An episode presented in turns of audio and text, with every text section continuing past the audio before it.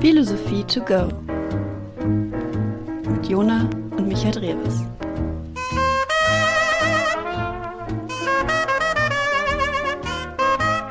Viel Spaß! Hallo und herzlich willkommen zu einer neuen Episode und Ausgabe von Philosophie to go. Ich hoffe, ihr habt es euch gemütlich gemacht, um jetzt gemeinsam mit uns in die Welt der Philosophie einzusteigen. Mit uns meine ich zum einen mich, Jona Dreves und die Person, die mir gegenüber sitzt und mein Bruder Micha, ebenfalls Dreves mit Nachnamen. Hi Micha. Moin Moin und hallo. Hallo. Du bist nochmal ganz kurz das Konzept erklärt. Du äh, hast Philosophie studiert und bereitest dich jetzt jeden Monat immer auf ein neues Thema vor und ähm, ich habe das Ganze nicht studiert, sondern nimm quasi so die Rolle von euch da draußen ein, die ihr vielleicht auch noch keine Ahnung habt von diesem Thema und versuch irgendwie clevere Nachfragen zu stellen. Also es ist im Prinzip ein bisschen wie eine Vorlesung, nur hoffentlich vielleicht etwas interessanter als in der Uni. Ah, kommt drauf an, was für einen Dozenten man hat. Aber Micha ist ein sehr guter Dozent, hoffentlich. Und heute haben wir das Thema äh, Lügen tatsächlich. Nicht einfach nur einen klassischen Philosoph, ein klassisches philosophisches Thema wie Erkenntnistheorie, sondern irgendwie so ein, so ein, ganz, so ein großes Thema irgendwie. Es ist auf jeden Fall so ein bisschen, also jeder kennt Lügen.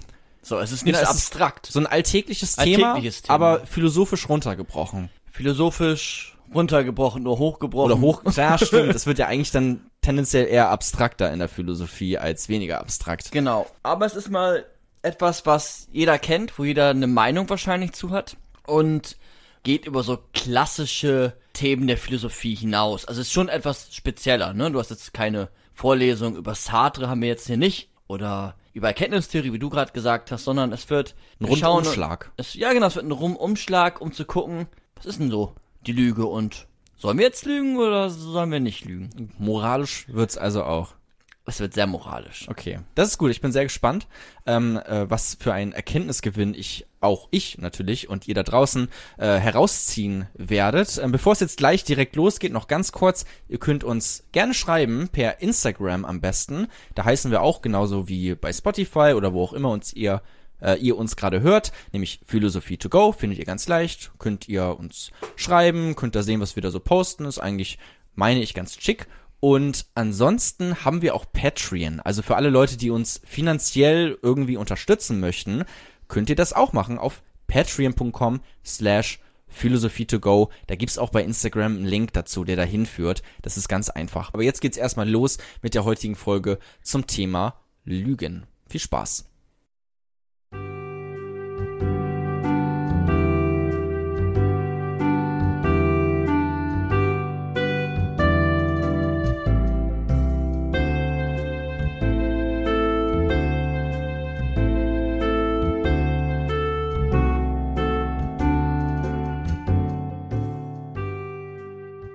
Kapitel 1 Die Kunst des Lügens.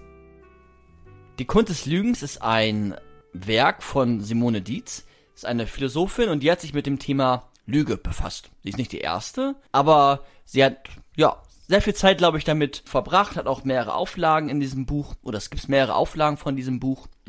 Und das heißt, die Kunst des Lügens. Und bevor ich etwas zu der Person Simone Dietz sag, wollte ich dich fragen, was, was hältst du von, von Lügen eigentlich so? Von Lügen? Ja. Ja, kann man machen, ne? Kommt auf die Situation an. Äh, ich denk mal, wir haben alle schon hin und wieder gelogen, aber ähm, ja, ist jetzt nicht unbedingt etwas positiv besetztes, würde ich mal meinen, ne? Also, ja, ich find's nicht so toll. ich Okay. ich würde ich würd versuchen, es zu vermeiden. Ja. Besonders ist es ja auch so, ihr hört uns ja jetzt zu und ihr geht ja mit bestem Gewissen davon aus, dass wir euch nicht belügen. So, und daran sieht man ja schon, man will nicht belogen werden. Das hat irgendwas auch mit Vertrauen zu tun, Ja. mit, mit so einem gewissen Wahrheitsanspruch, das, was wir sagen, dass wir gut vorbereitet sind, dass wir uns Mühe geben, euch das angemessen rüberzubringen und dass nicht alles, was ich sag, einfach euch ja dahin veranlasst, dass ich euch täuschen möchte. Täuschen hat immer etwas mit Lügen zu tun. Und meinst du, es gibt Situationen, wo Lügen angebrachter sind, Lügen, und Ja. Lügen nicht angebrachter sind? Klar, klar. Also es ist halt einfach Lügen ist halt, deswegen kann man es auch nicht so verallgemeinern, weil es halt immer so ein bisschen auf den Kontext ankommt. Also es gibt einfach so alltägliche Lügen natürlich. Irgendwie, wenn du mich fragst, wie geht's mir, dann werde ich nicht direkt sagen, was alles heute scheiße passiert ist. Zumindest nicht auch bei einer Person, die ich vielleicht noch nicht so lange kenne. Ne, es ist, wie gesagt, da auch, selbst da ist der Kontext wichtig, sondern werde vielleicht einfach sagen, ja, gut geht's, was natürlich eine Lüge ist, aber es ist jetzt keine schlimme Lüge. So, da würde ich dann auch sagen, gut, kann man ruhig machen. Wenn jetzt ein Politiker allerdings zum Beispiel lügt beim Fernsehauftritt oder sowas, ne, und er hat gerade eine wichtige Rede und würde da lügen, schon sehr viel problematischer. Mhm. Also da kommt es immer so auf den Kontext an. Beziehungsweise, oh, ich, ich habe gerade so überlegt, wann ich lüge oder wann ich zuletzt gelogen habe. Und da würde mir jetzt einfallen, auch wenn man, wenn man hier in Bremen durchs Viertel läuft, da sind auch viele ähm, Leute, die nach Geld fragen, öfter. Und da kannst du auch nicht die ganze Zeit sagen, dann also du kannst dich nicht einfach die ganze Zeit hinstellen und mit denen reden und äh, einfach die komplette Wahrheit sagen. Manchmal sagt man einfach, ja, ja ich habe gerade kein Kleingeld und geht dann weiter, einfach weil sonst kommst du keine fünf Meter weit in dem Stadtteil. Hm. Deswegen da lügt man auch, finde ich aber auch nicht so schlimm. Ich glaube, die wissen auch den, den Subtext, der quasi da mitschwingt. Ne? Also ist so eine Höflichkeitsfloskel könnte Lügen dann quasi sein. Ja, ja.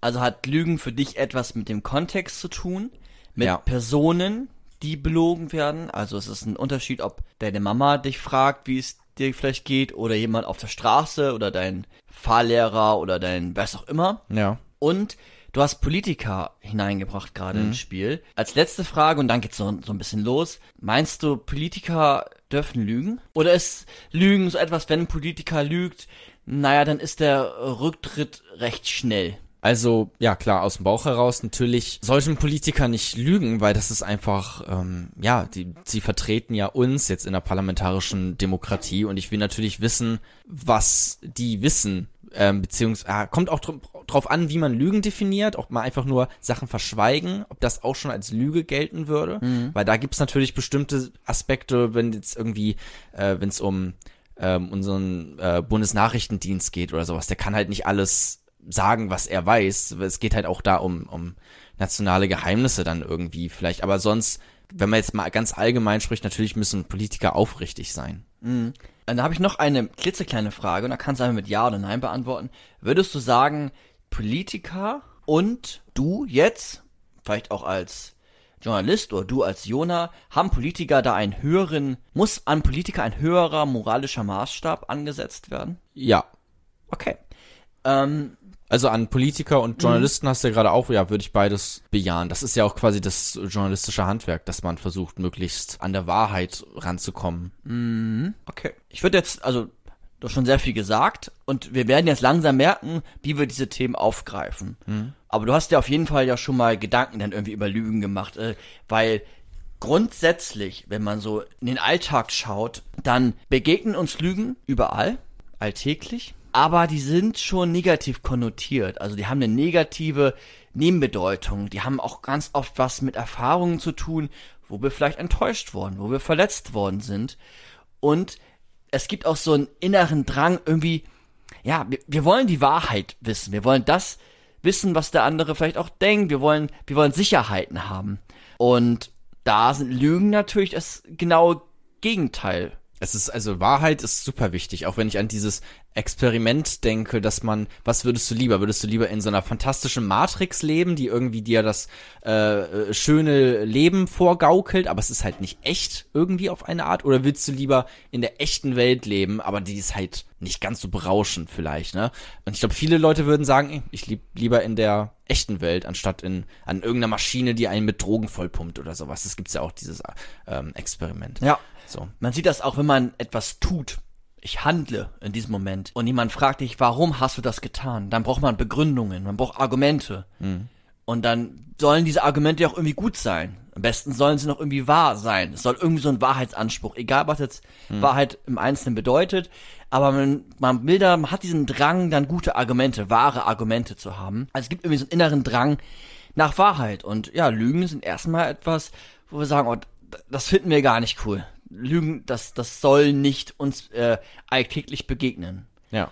Und Simone Dietz ist jetzt Professorin äh, für Philosophie und Politik. Oder für Philosophie ist sie, glaube ich, Professorin, hat aber Philosophie, Politik, Germanistik und Informatik in Hamburg studiert. Sie ist zunächst Mitarbeiterin an der Uni gewesen, war dann eine Zeit lang Abgeordnete in der Bürgerschaft in Hamburg und ist seit 2003 Professorin für Philosophie in Düsseldorf. Und sie hat jetzt das Buch geschrieben, Die Kunst des Lügens. Ja. Ähm, das habe ich jetzt nochmal gelesen, kenne es aber auch aus einem Seminar, was ich damals hatte dazu. Wann kam das raus, das Buch? 2000, Guckst nach. Micha schlägt das Buch auf. 2000 Sehr viele Sachen unterstrichen im Buch, das sehe ich schon mal. Das ist schon 17. gut. ist 2000. jetzt die Auflage hier. Ah, okay. Aber es ist, du meinst auch jetzt nicht die erste Auflage, ne? Ja, Also es ist auf jeden Fall aber noch recht aktuell. Ist jetzt nicht aus, Ja. aus den 80ern, 70ern oder Nee, sowas. nee. Okay. Nö. Und ihre Ausgangsfrage des Buches formuliert sie auf der Seite 185. Das Buch hat ungefähr so 220 Seiten oder so. Ähm, also recht am Ende sagt sie einmal, was war eigentlich diese Ausgangsfrage? Warum habe ich mich mit diesem Thema überhaupt befasst? Und auch, ja, befasst im Sinne von, ich, ich habe einfach ein Buch drüber geschrieben, ein philosophisches Buch, wo ich sehr viel Arbeit hineingesteckt habe. Ja. Und die Frage lautete, wie man oder wie kann man dem Risiko begegnen, durch Lügen verletzt und geschädigt zu werden? Also wie kann man diesem Risiko begegnen, durch Lügen verletzt und geschädigt zu werden?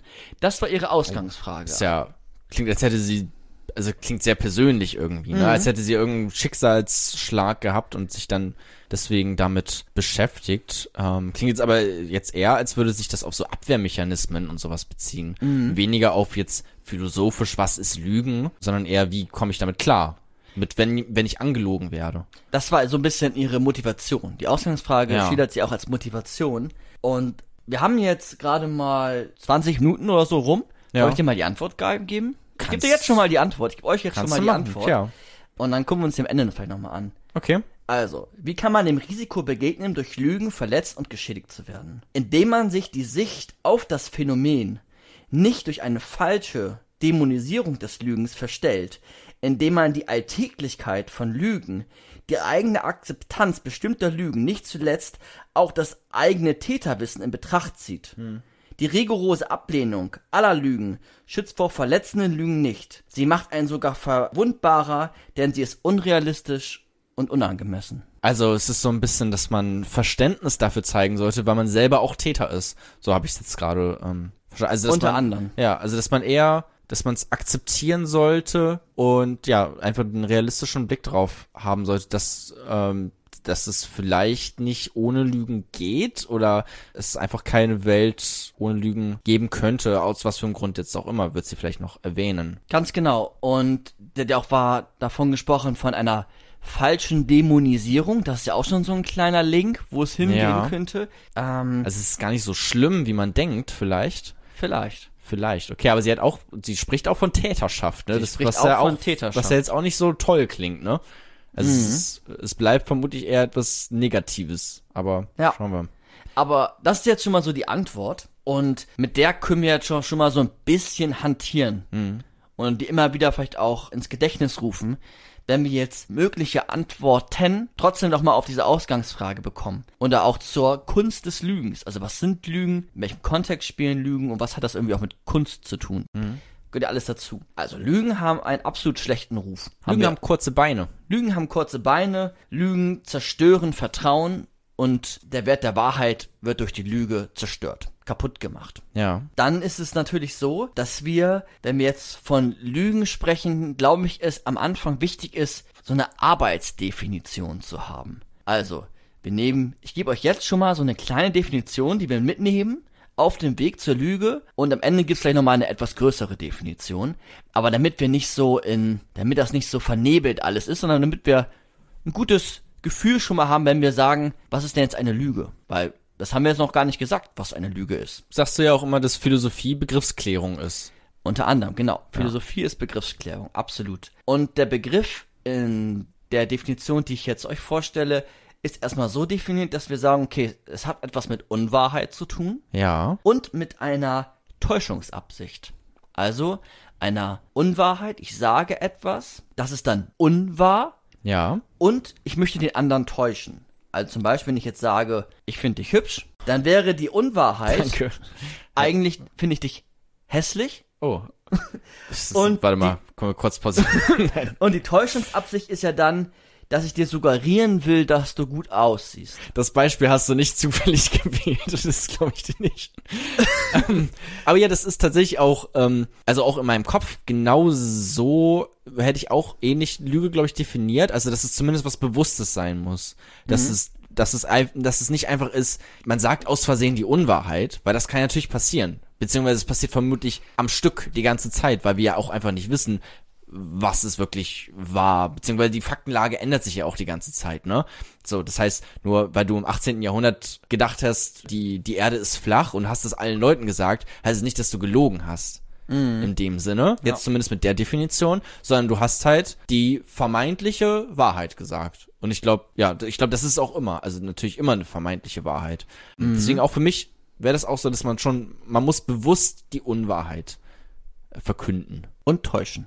Und täuschen, Genau. Also zur Lüge gehört auch die Täuschungsabsicht. dass man versucht, den anderen davon zu überzeugen. Genau, dass man versucht, die anderen davon überzeugen, zu, also wenn ich jetzt sage, ich finde dich hübsch, Ja. versuche ich dich davon zu überzeugen, dass ich dich hübsch finde. Ja. Auch wenn ich dich eigentlich hässlich finde. Jetzt habe ich ein weiteres Beispiel, wenn ich sage, ich bin ein toller Musiker. Wo ist jetzt da die Unwahrheit und wo ist da die Täuschung? Es stimmt einfach. Ja. ja, aber wo, wenn es jetzt nicht stimmen würde. Ja. Na, die, die, die Unwahrheit ist, dass du kein guter Musiker bist, dann nehme ich mal an. Mhm. Und äh, die Täuschung ist, dass du es versuchst, möglichst überzeugend mir mitzuteilen. Mhm. Ne? Also es klang jetzt gerade nicht so überzeugend, ehrlich gesagt. Du hast einfach den Satz so reingeschmissen. Ja. Aber wenn du, wenn du so sagst, hey, ich bin echt, ich bin ein richtig guter Musiker, muss mal rüberkommen zu meinem Konzert, ich mache ein privates Konzert. Okay, das ist vielleicht schon ein bisschen zu viel, weil spätestens dann fliegt die Lüge auf. Aber weißt du, wenn man so richtig Ja. so überzeugend, man guckt in die Augen, so, Genau, und ich will dir suggerieren, ja. ich will dir wirklich nahebringen, dass ich ein guter Musiker bin. 13 Jahre spiele ich jetzt schon. Puh. Fingerkuppen schon richtig, da habe ich schon richtig Hornhaut von der Gitarre die ganze Zeit. Kann ich jetzt nicht zeigen, so, aber, Ja, ne? ja. Das wären ja zwei Beispiele. Wenn ich dir jetzt ein drittes Beispiel vorlese. Ja. Ich bin davon überzeugt, dass Menschen zwölf Beine haben. Was Ja. ist jetzt das?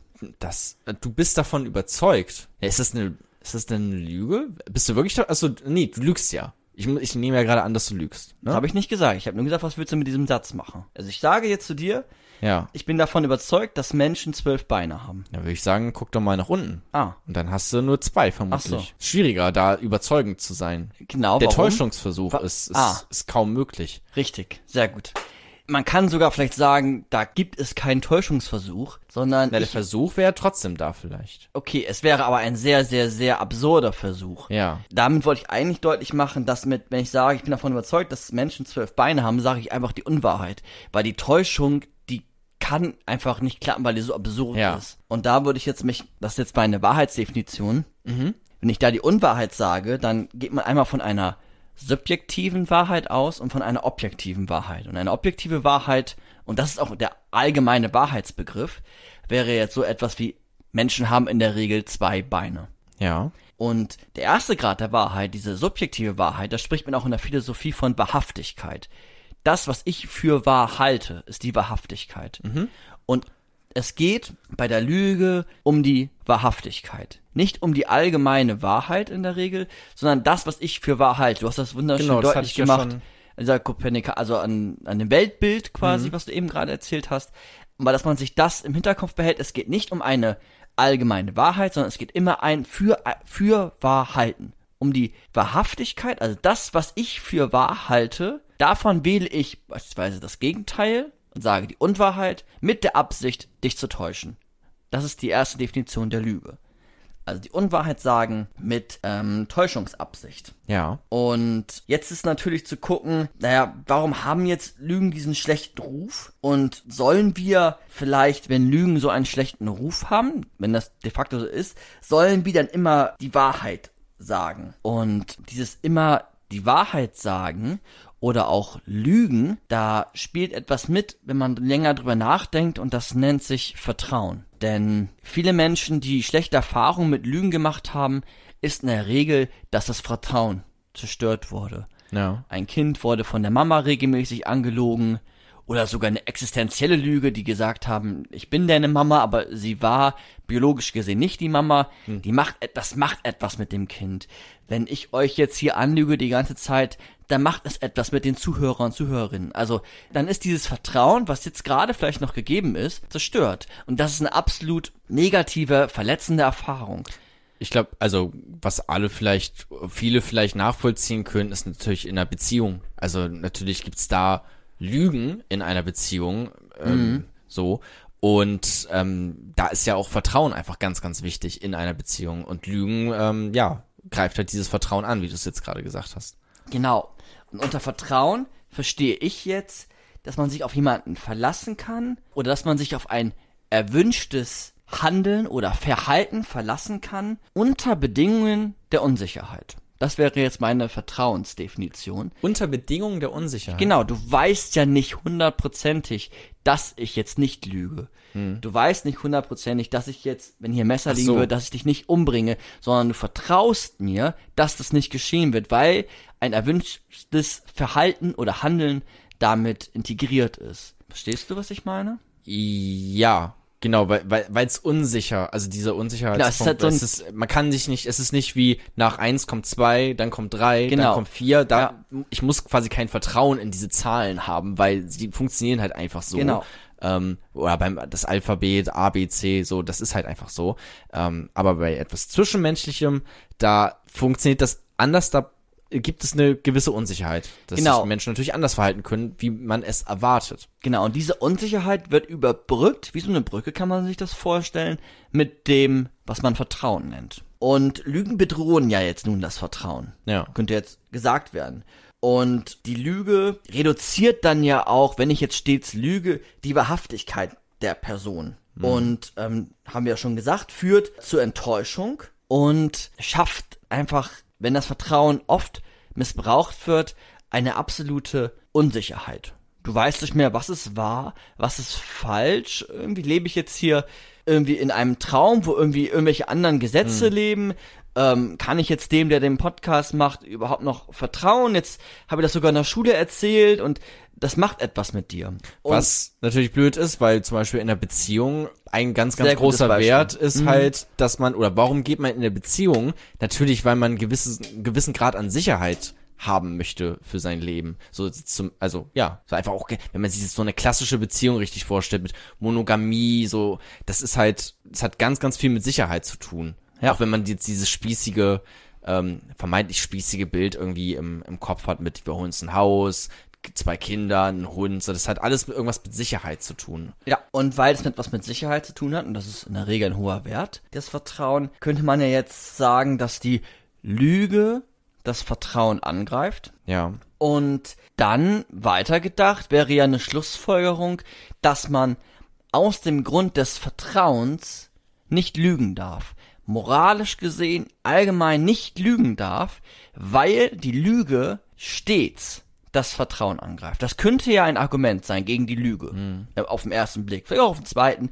Man sagt, wir sollen nicht lügen, moralisch gesehen, ein Sollensaspekt, weil das Vertrauen erschüttert wird. Das Vertrauen jetzt in unserem Gespräch, das Vertrauen zwischen den Menschen, das Vertrauen in Institutionen, das wird dadurch erschüttert. Besonders gut beispielhaft an der Beziehung. Ja. Ja, das wäre jetzt ein Argument gegen das Lügen. Wie, wie findest du das Argument? also was mir durch den Kopf geht, ist halt natürlich die Frage, also ich hatte ja auch am Anfang schon gesagt, es kommt sehr auf den Kontext an. So. Und es könnte, manchmal ist die Wahrheit verletzender als die Lüge und da muss man dann quasi diese beiden Sachen abwägen. So, was möchte ich jetzt eher die Unwahrheit sagen, was blöd ist, ne? Oder möchte ich die Wahrheit sagen, die aber vielleicht mein Gegenüber verletzt, wenn jetzt, keine Ahnung, meine Freundin fragt mich, wie sieht das Kleid aus? Ein aff affiges Beispiel, ne? Aber so.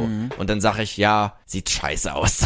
so. Dann ist es vielleicht meine Wahrheit, wie ich es jetzt gerade genau in diesem Moment wirklich fühle.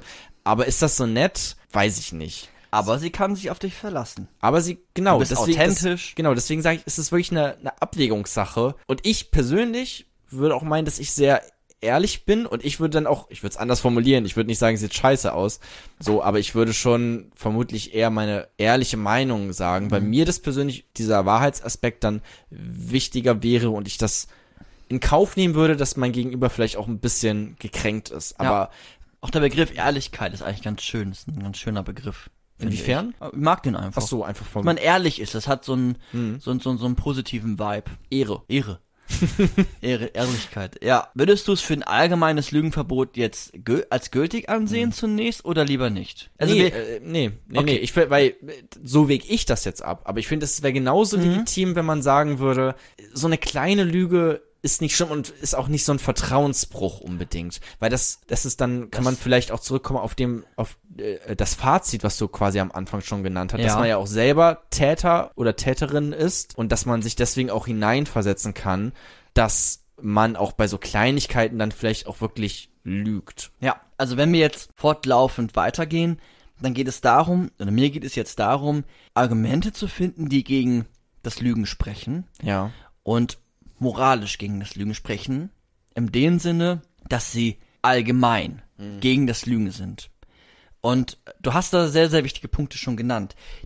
Eine, Ich bin mir aber auch nicht ganz sicher, muss ich gerade noch mal kurz Mhm. einwerfen. Ich könnte mir auch, wenn ich vielleicht länger drüber nachdenke, vielleicht würde ich auch sagen, es ist schon moralisch richtiger, einfach ehrlich zu sein. Mhm. Weil, also so handle ich ja auch oder versuche so zu handeln und das ist schon ein Indiz dafür, dass es das richtige Verhalten ist. Nein, ähm, aber dann vielleicht, wenn ich länger drüber nachdenke, vielleicht würde ich sogar wirklich sagen, ähm, dass das so was Allgemeingültiges ist. Aber es kommt immer, es gibt so viele Situationen, in denen man lügen kann. Da muss man immer ein bisschen auch auf den Einzelfall gucken. Okay.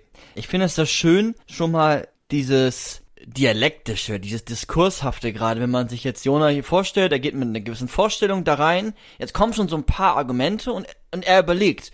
Und das finde ich äh, total gut und das macht auch Philosophie irgendwo aus, dass man gewisse, man, ihr oder er bekommen jetzt gewisse Reize und darauf muss er reagieren. Und manche Reize sind vielleicht sogar Krisen, Anführungsstrichen, die einen überlegen, okay, vielleicht denke ich da noch mal drüber nach. Und dieses ich denk noch mal darüber nach ist eine absolute hohe Fähigkeit, die äh, du und alle anderen, die das haben, äh, sich bewahren sollten. Genau, denkt äh, mit da draußen am Genau. besten. Wenn mich ja so Fragen an, an mich stellt, dann könnt ihr Ja. natürlich selber denken, okay, was würde ich jetzt antworten? Genau, ihr könnt auch auf Pause drücken. Ich Ja, mache das klar. zum Beispiel bei Podcasts. Ja. Jetzt ist natürlich, habe ich, ja, es war jetzt keine Falle, aber wir haben natürlich jetzt. Äh, Das war eine Falle. Nö, es war keine Falle. Du hast sie ähm, in Teilen auch entlarvt. Ich würde sie aber nochmal deutlich machen, weil du es nicht ausgesprochen hast. ja. Und zwar hast du jetzt beim Lügen vorausgesetzt, dass Lügen notwendigerweise etwas mit Vertrauen zu tun hat. Aber vielleicht ist das ja gar nicht immer so. Das war dann schon ein bisschen der Falle, weil du hast angefangen mit Vertrauen, Vertrauen, Vertrauen. Du hast quasi die ganze Zeit mich Also- darauf hingeframed und hinge, hingenotcht, wie man sagt. Ähm, Und sie, es hat. es hat das- aber was mit Vertrauen Es hat sehr viel mit Vertrauen zu tun. Die Frage ist, ob es immer was mit Vertrauen zu tun hat.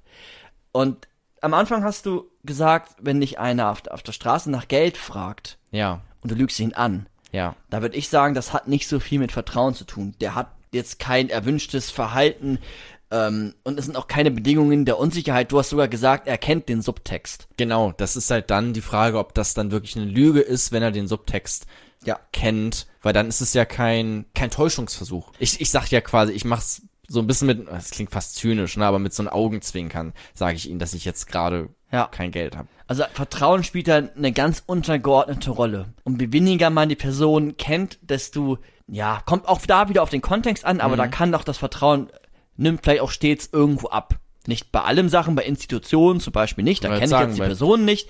Bei Politikern zum Beispiel, die kennst du nicht persönlich, aber Vertrauen aber die sehr, machen, sehr ab- wichtig. Genau, weil sie, weil sie Bezug auf dein Leben haben. Ja, genau. So. Ah, okay, du meinst, wenn das so weiter weg ist, irgendwie einfach alles. Ja, genau.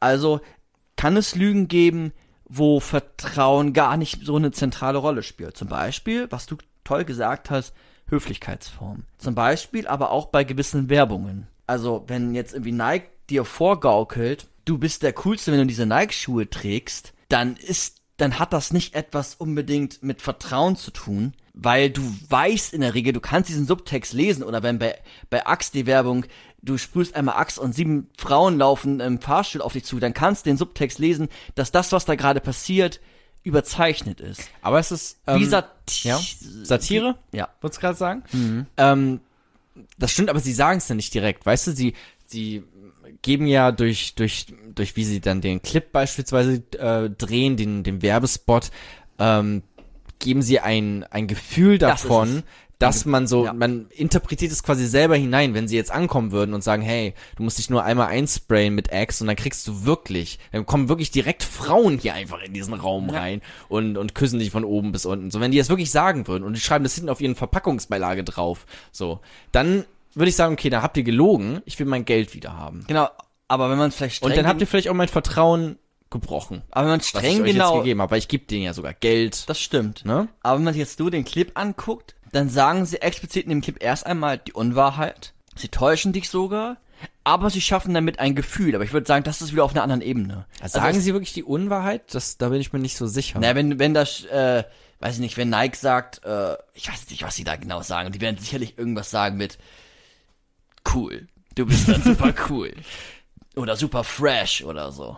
Ja, aber es ist vielleicht wahrhaftig. Also es ist vielleicht deren tatsächliche Meinung.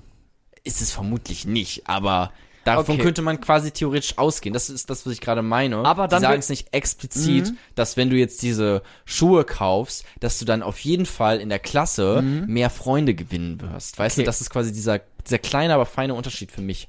Dann würde ich sagen, man, vielleicht kann man uns darauf einigen, es hat, äh, es hat einen Charakter der Lüge oder es Ja. Mhm. ist eine Lüge. Aber wird jetzt mein Vertrauen, darauf wollte ich ja auch hinaus, es geht ja um Vertrauen, wird mein Vertrauen durch erschüttert, wenn ich jetzt äh, in die Schule gehe und ich bin nicht der Coolste, wenn ich Mhm. äh, Axt nehme und ich krieg nicht in der Disco 37 Männer oder Frauen ab. Mhm. Da, das, das hat nicht so etwas mit Vertrauen zu, zu tun. Also die schaffen ein Gefühl, sie schaffen ein Lifestyle so. Ja. Aber es ist keine Erschütterung des Vertrauens. Und sie lügen dich an. Das haben wir, hast du ja gerade richtig geil Hm. äh, explizit äh, dargestellt. Und es ist auch richtig, sie lügen dich an. Aber sie brechen da nicht ein Vertrauen. Es ist keine, Weil- keine Situation der Unsicherheit da. Und Weil wir ja wissen, dass Ah. sie lügen. ja, genau, es ist auch diese Hab ja objektive, Werbung studiert. subjektive. Ja, du hast Werbung. Keine Werbung Ahnung von studiert. Werbung, aber ich hab's studiert. Ja. Ähm, also Vertrauen, haben wir jetzt schon mal gemerkt, spielt eine untergeordnete Rolle. Oder du kennst das ja auch, wenn jemand dich irgendwie, wenn du jemanden gefragt hast, Jona, nach ähm, ein Interview und jemand gesagt, ja, ich habe keine Zeit.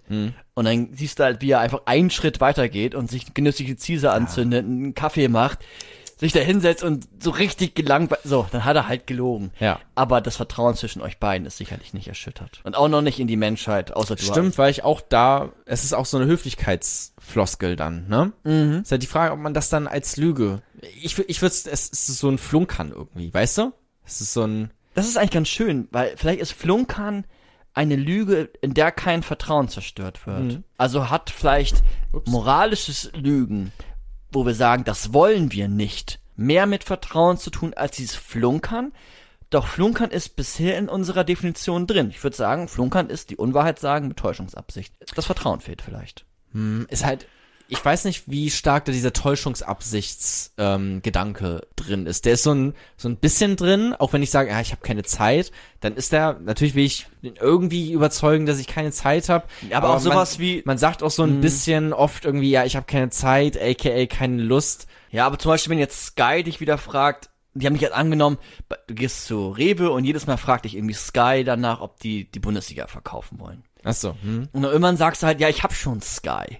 Dann ist es aber eine Lüge. Und trotzdem ist das Vertrauen, glaube ich, nicht zwischen euch beiden zerstört. Das stimmt, weil da einfach so diese persönliche Beziehung fehlt. Genau, würde ich Ja. jetzt, würde ich jetzt so sagen. Ja, stimmt. Okay. Weil- Geh ich mit, da gehe ich mit. Weil Vertrauen hat etwas mit Investment zu tun. In der Beziehung. Du investierst dich, ne? Vertrauen hat etwas mit damit zu tun, dass es einen starken Einfluss auf mein Leben hat. Demokratie, Politik. Mhm. War das Vertrauen wichtig? Können wir uns ja schon mal merken. In der Familie ist es wichtig. Und beispielsweise beim Arzt.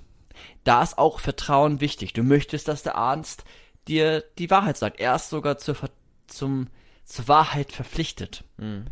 Ärzte dürfen dich nicht anlügen. Die müssen dir sagen, sie haben Krebs. Ja.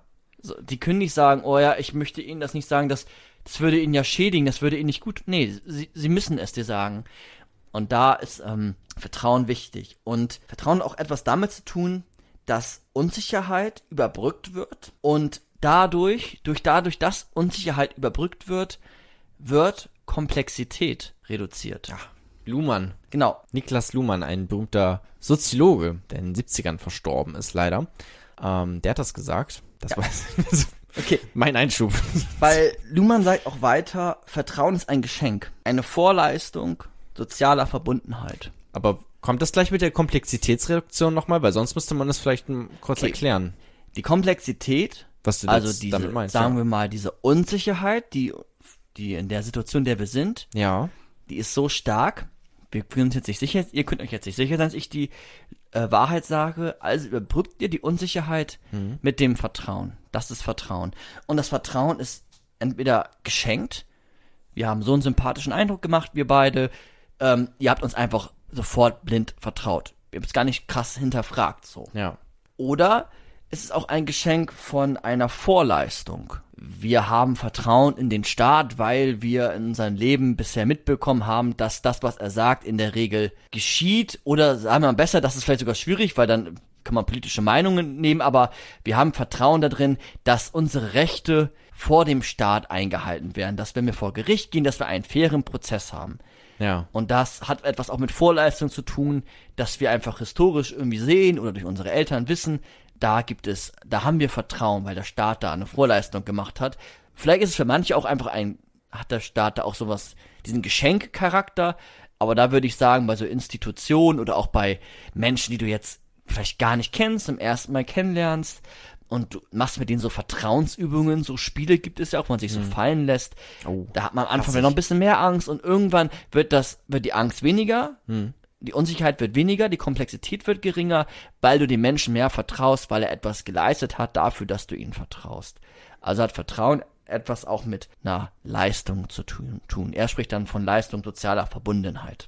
Luhmann. Komplexitätsreduktion auch, weil wenn ihr jetzt zum Beispiel uns nicht vertrauen würdet und diesen Podcast hier jetzt gerade hört, dann müsstet ihr vermutlich alle fünf Sekunden auf Stopp drücken und erstmal googeln, ob das wirklich stimmt, was wir hier gerade sagen, was ja super anstrengend und kompliziert wäre. Oder ihr müsstet die ganze Zeit alles hinterfragen, also das sollte man ja auch machen, ne? Alles hinterfragen, aber auf eine vielleicht ungesunde Art und Weise wirklich alles zu hinterfragen die ganze Zeit. Ja. So, und wenn man aber ein bisschen Vertrauen schenkt, dann geht man vielleicht, lässt man sich erstmal drauf ein, was sagt das Gegenüber überhaupt und ähm, anschließend kann man ja immer noch googeln, ob das wirklich gestimmt hat oder nicht. Ganz, ganz genau. Und das hatten wir eben auch schon. Könnte man natürlich jetzt gucken, gibt es so eine Vertrauenspflicht? Also ist die Konklusion, ist die Schlussfolgerung aus dem, dass es eine Vertrauenspflicht gibt, weil das die Gesellschaft stabilisiert, weil das uns Sicherheit gibt, Komplexität reduziert. Und da haben wir ja auch schon bemerkt, dass es auch gute Gründe gibt, irgendwie das Vertrauen vielleicht zu brechen. Beziehungsweise wir haben es noch nicht bemerkt, aber wir haben gemerkt, eine Lüge hat nicht immer etwas mit Vertrauen zu tun. Wenn man Ja. jetzt aber sagt, Vertrauenspflicht, sprich, da müsste ja Vertrauen immer zur Lüge gehören. Und dann ist die Frage, darf man das Vertrauen brechen oder nicht bei einer Lüge jetzt? Ja. Und wenn ich dir jetzt zum Beispiel, ich ähm, erzähle dir jetzt etwas in Vertrauen. Zum Beispiel, ich bin verliebt in wen auch immer, Johanna. Johanna. Und das erzähle ich dir. Und dann vertraue ich dir, dass, Dass, du, ich das nicht Kevin weiter sage. dass du das nicht Kevin Weil Kevin ist auch verliebt in Johanna und dann gibt's einen riesen Kumbalumba. Genau, ich, ich verlasse mich darauf, dass dieses erwünschte Handeln von dir nicht eintritt, dass du Ja. es verrätst. Und das ist eine gewisse Unsicherheit, die ich habe. Ja. Und dann ist jetzt die Frage, ist das immer so? Also gibt es eine Vertrauenspflicht? Ist die Frage jetzt. Und da würde ich sagen, ähm, ich erzähle dir mal etwas anderes und dann überlegen wir mal, ob da auch eine Vertrauenspflicht ist. Ich erzähle nämlich jetzt, dass ich vorgestern ähm, unserem Lehrer einen Kopfschuss gegeben habe. Mhm. Die Frage, also ja, ich verstehe, wo es hinführt. dann ist nämlich die Sache, okay, ich vertraue dir jetzt was an, bist du jetzt in der Pflicht, dass du das keinem Polizisten, keinen Nachbarn, kein Richter weitererzählst. Und da würde ich sagen, mit so einer Vertrauenspflicht, also ein allgemein, allgemeines Vertrauen in, je, äh, in jeder Situation, kann es da nicht geben, weil da gibt es irgendwie noch andere Gründe. Aber das ist ja eigentlich immer so. Also, wir haben ja auch sowas wie ein, wie ein Grundgesetz, wo ja auch sehr, sehr wichtige Rechte drinstehen, die vielleicht so allgemeingültig sind, die man auch vielleicht als allgemeingültig definieren würde. Aber trotzdem gibt es Situationen, wo es nicht beides möglich ist, wo man dann die Sachen miteinander abwägen muss. Beis beispielsweise, wenn ich jetzt äh, Satire schreibe, dann muss ich, da, dann wird vielleicht, wenn jemand das nicht so gut gefällt, ähm, dann werden Persönlichkeitsrechte abgewogen gegenüber Kunstfreiheit. Und Ja. in aller Regel gewinnt die Kunstfreiheit, aber trotzdem ist natürlich Persönlichkeitsrechte, Rechte, würde man schon sagen, okay, das ist ein, ein allgemeingültiges Gut irgendwie, was jetzt erstmal allgemeingültig wich, wichtig ist. Ja. Ähnlich wie Vertrauen dann Ja. vielleicht auch. Ja. So, und dann muss halt geguckt werden, jetzt in deinem Beispiel, okay, du hast einen Mord begangen, was ist jetzt wichtiger? Das Vertrauen, was ich, was wir zwischeneinander haben, was du zu mir hast und ich vielleicht dann auch zu dir, oder dass nicht noch mehr Menschen verletzt werden, beispielsweise jetzt einfach. Ne, Ja. Ich weiß ja nicht, was du noch alles so geplant hast. Genau. Und, und dann gehen wir auch gleich schon ins nächste Kapitel als kleinen Übergang. So. Ja. Wenn es eine Vertrauenspflicht geben würde, würde das ja auch irgendwo voraussetzen, dass man grundsätzlich verpflichtet ist, vielleicht mit ein paar, zwei, drei Ausnahmen, zu vertrauen. Doch daraus könnte ja auch resultieren, oder es resultiert auch meines Erachtens nach daraus, aus psychologischen Gründen, dass dann so etwas wie blindes Vertrauen entsteht. Also dann Na Naivität. Naivität, genau. Und dann vertraue ich irgendwie irgendwie allem. Ja. Und dann dann denke ich nicht mehr selber nach. Dann vertraue ich als Fußgänger äh, immer den Autos und gucke nicht mehr nach links oder rechts, weil ich weiß, die halten ja das Rechtsgebot oder wie auch immer. Mhm. Und ähm, das wäre dann so etwas wie wie Blindheit. Würde ich sagen, als Schlussfolgerung jetzt, Vertrauenspflicht ist kein gutes Argument, wenn es ums Lügen geht. Wenn es ums Lügen geht.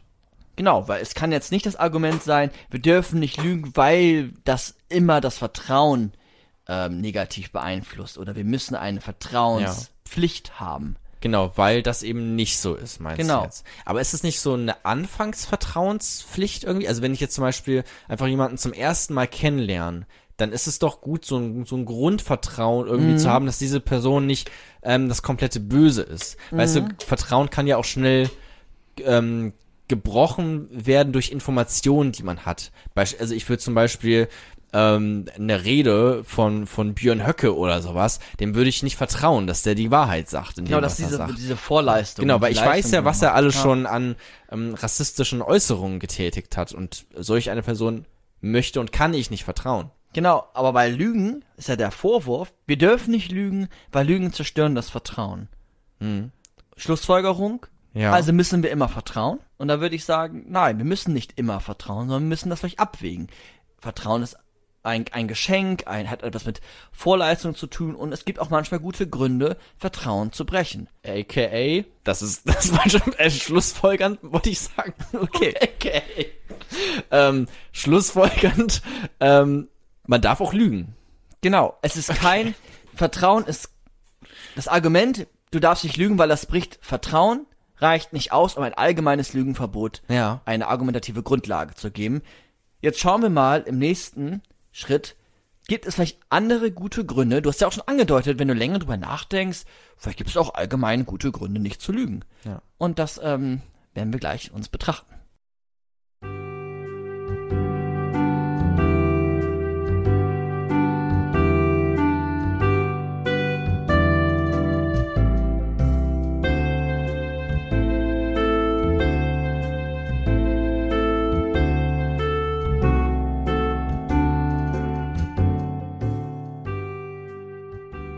Kapitel 2 Das moralische Wesen der Lüge.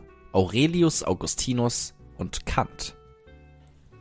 Wenn wir von einem moralischen Wesen der Lüge sprechen, und das werden wir jetzt so ein bisschen tun, Ja. dann ist jetzt einmal der Begriff abzudecken, den man Moral nennt. Und das würde ich jetzt ganz, ganz, ganz kurz machen, weil man kann ja echt ganz, ganz, ganz, ganz viel zu sagen. Moralphilosophie. Und so ein Shit, ja. Hm. Also Moral, ich werfe jetzt einfach nur so ein paar Begriffe rein, die mit Moral zu tun haben. Ethik. Zum Beispiel. Ähm, ja. Also es hat Moral hat etwas mit einem sozialen Feld zu tun. Also sozialen Feld heißt, ich mache vielleicht doch immer eine kleine Erläuterung. Ja. Aber wirklich nur eine kleine. Also Moral hat etwas damit zu tun, dass es nicht nur um mich geht, sondern auch um andere Menschen. Ja. Moral hat etwas damit zu tun, dass etwas den Anspruch hat, wie es sein soll, wie wir handeln sollen. Also es ist normativ. Moral hat oft etwas damit zu tun mit Gerechtigkeit, was wir für gerecht empfinden oder was auch Gerechtigkeit in der jeweiligen Gesellschaft ähm, als Gerechtigkeit bezeichnet wird. Moral etwas mit Unparteilichkeit zu tun. Moral etwas mit universell zu tun, nämlich für alle äh, muss es gelten. Und es hat auch etwas damit zu tun, dass da gewisse Werte immer mitschwingen. So, Moral ist aufgebaut auf gewissen, auf gewissen Werten und Normen. Und man unterscheidet jetzt, also das hat erstmal jetzt Moral, ne? Ja. Also wir sind alle davon betroffen. Es hat etwas damit zu tun, dass so wie wir handeln, in dem Fall, sollen. Also es geht wirklich darum, eine Anweisung, wie etwas sein soll.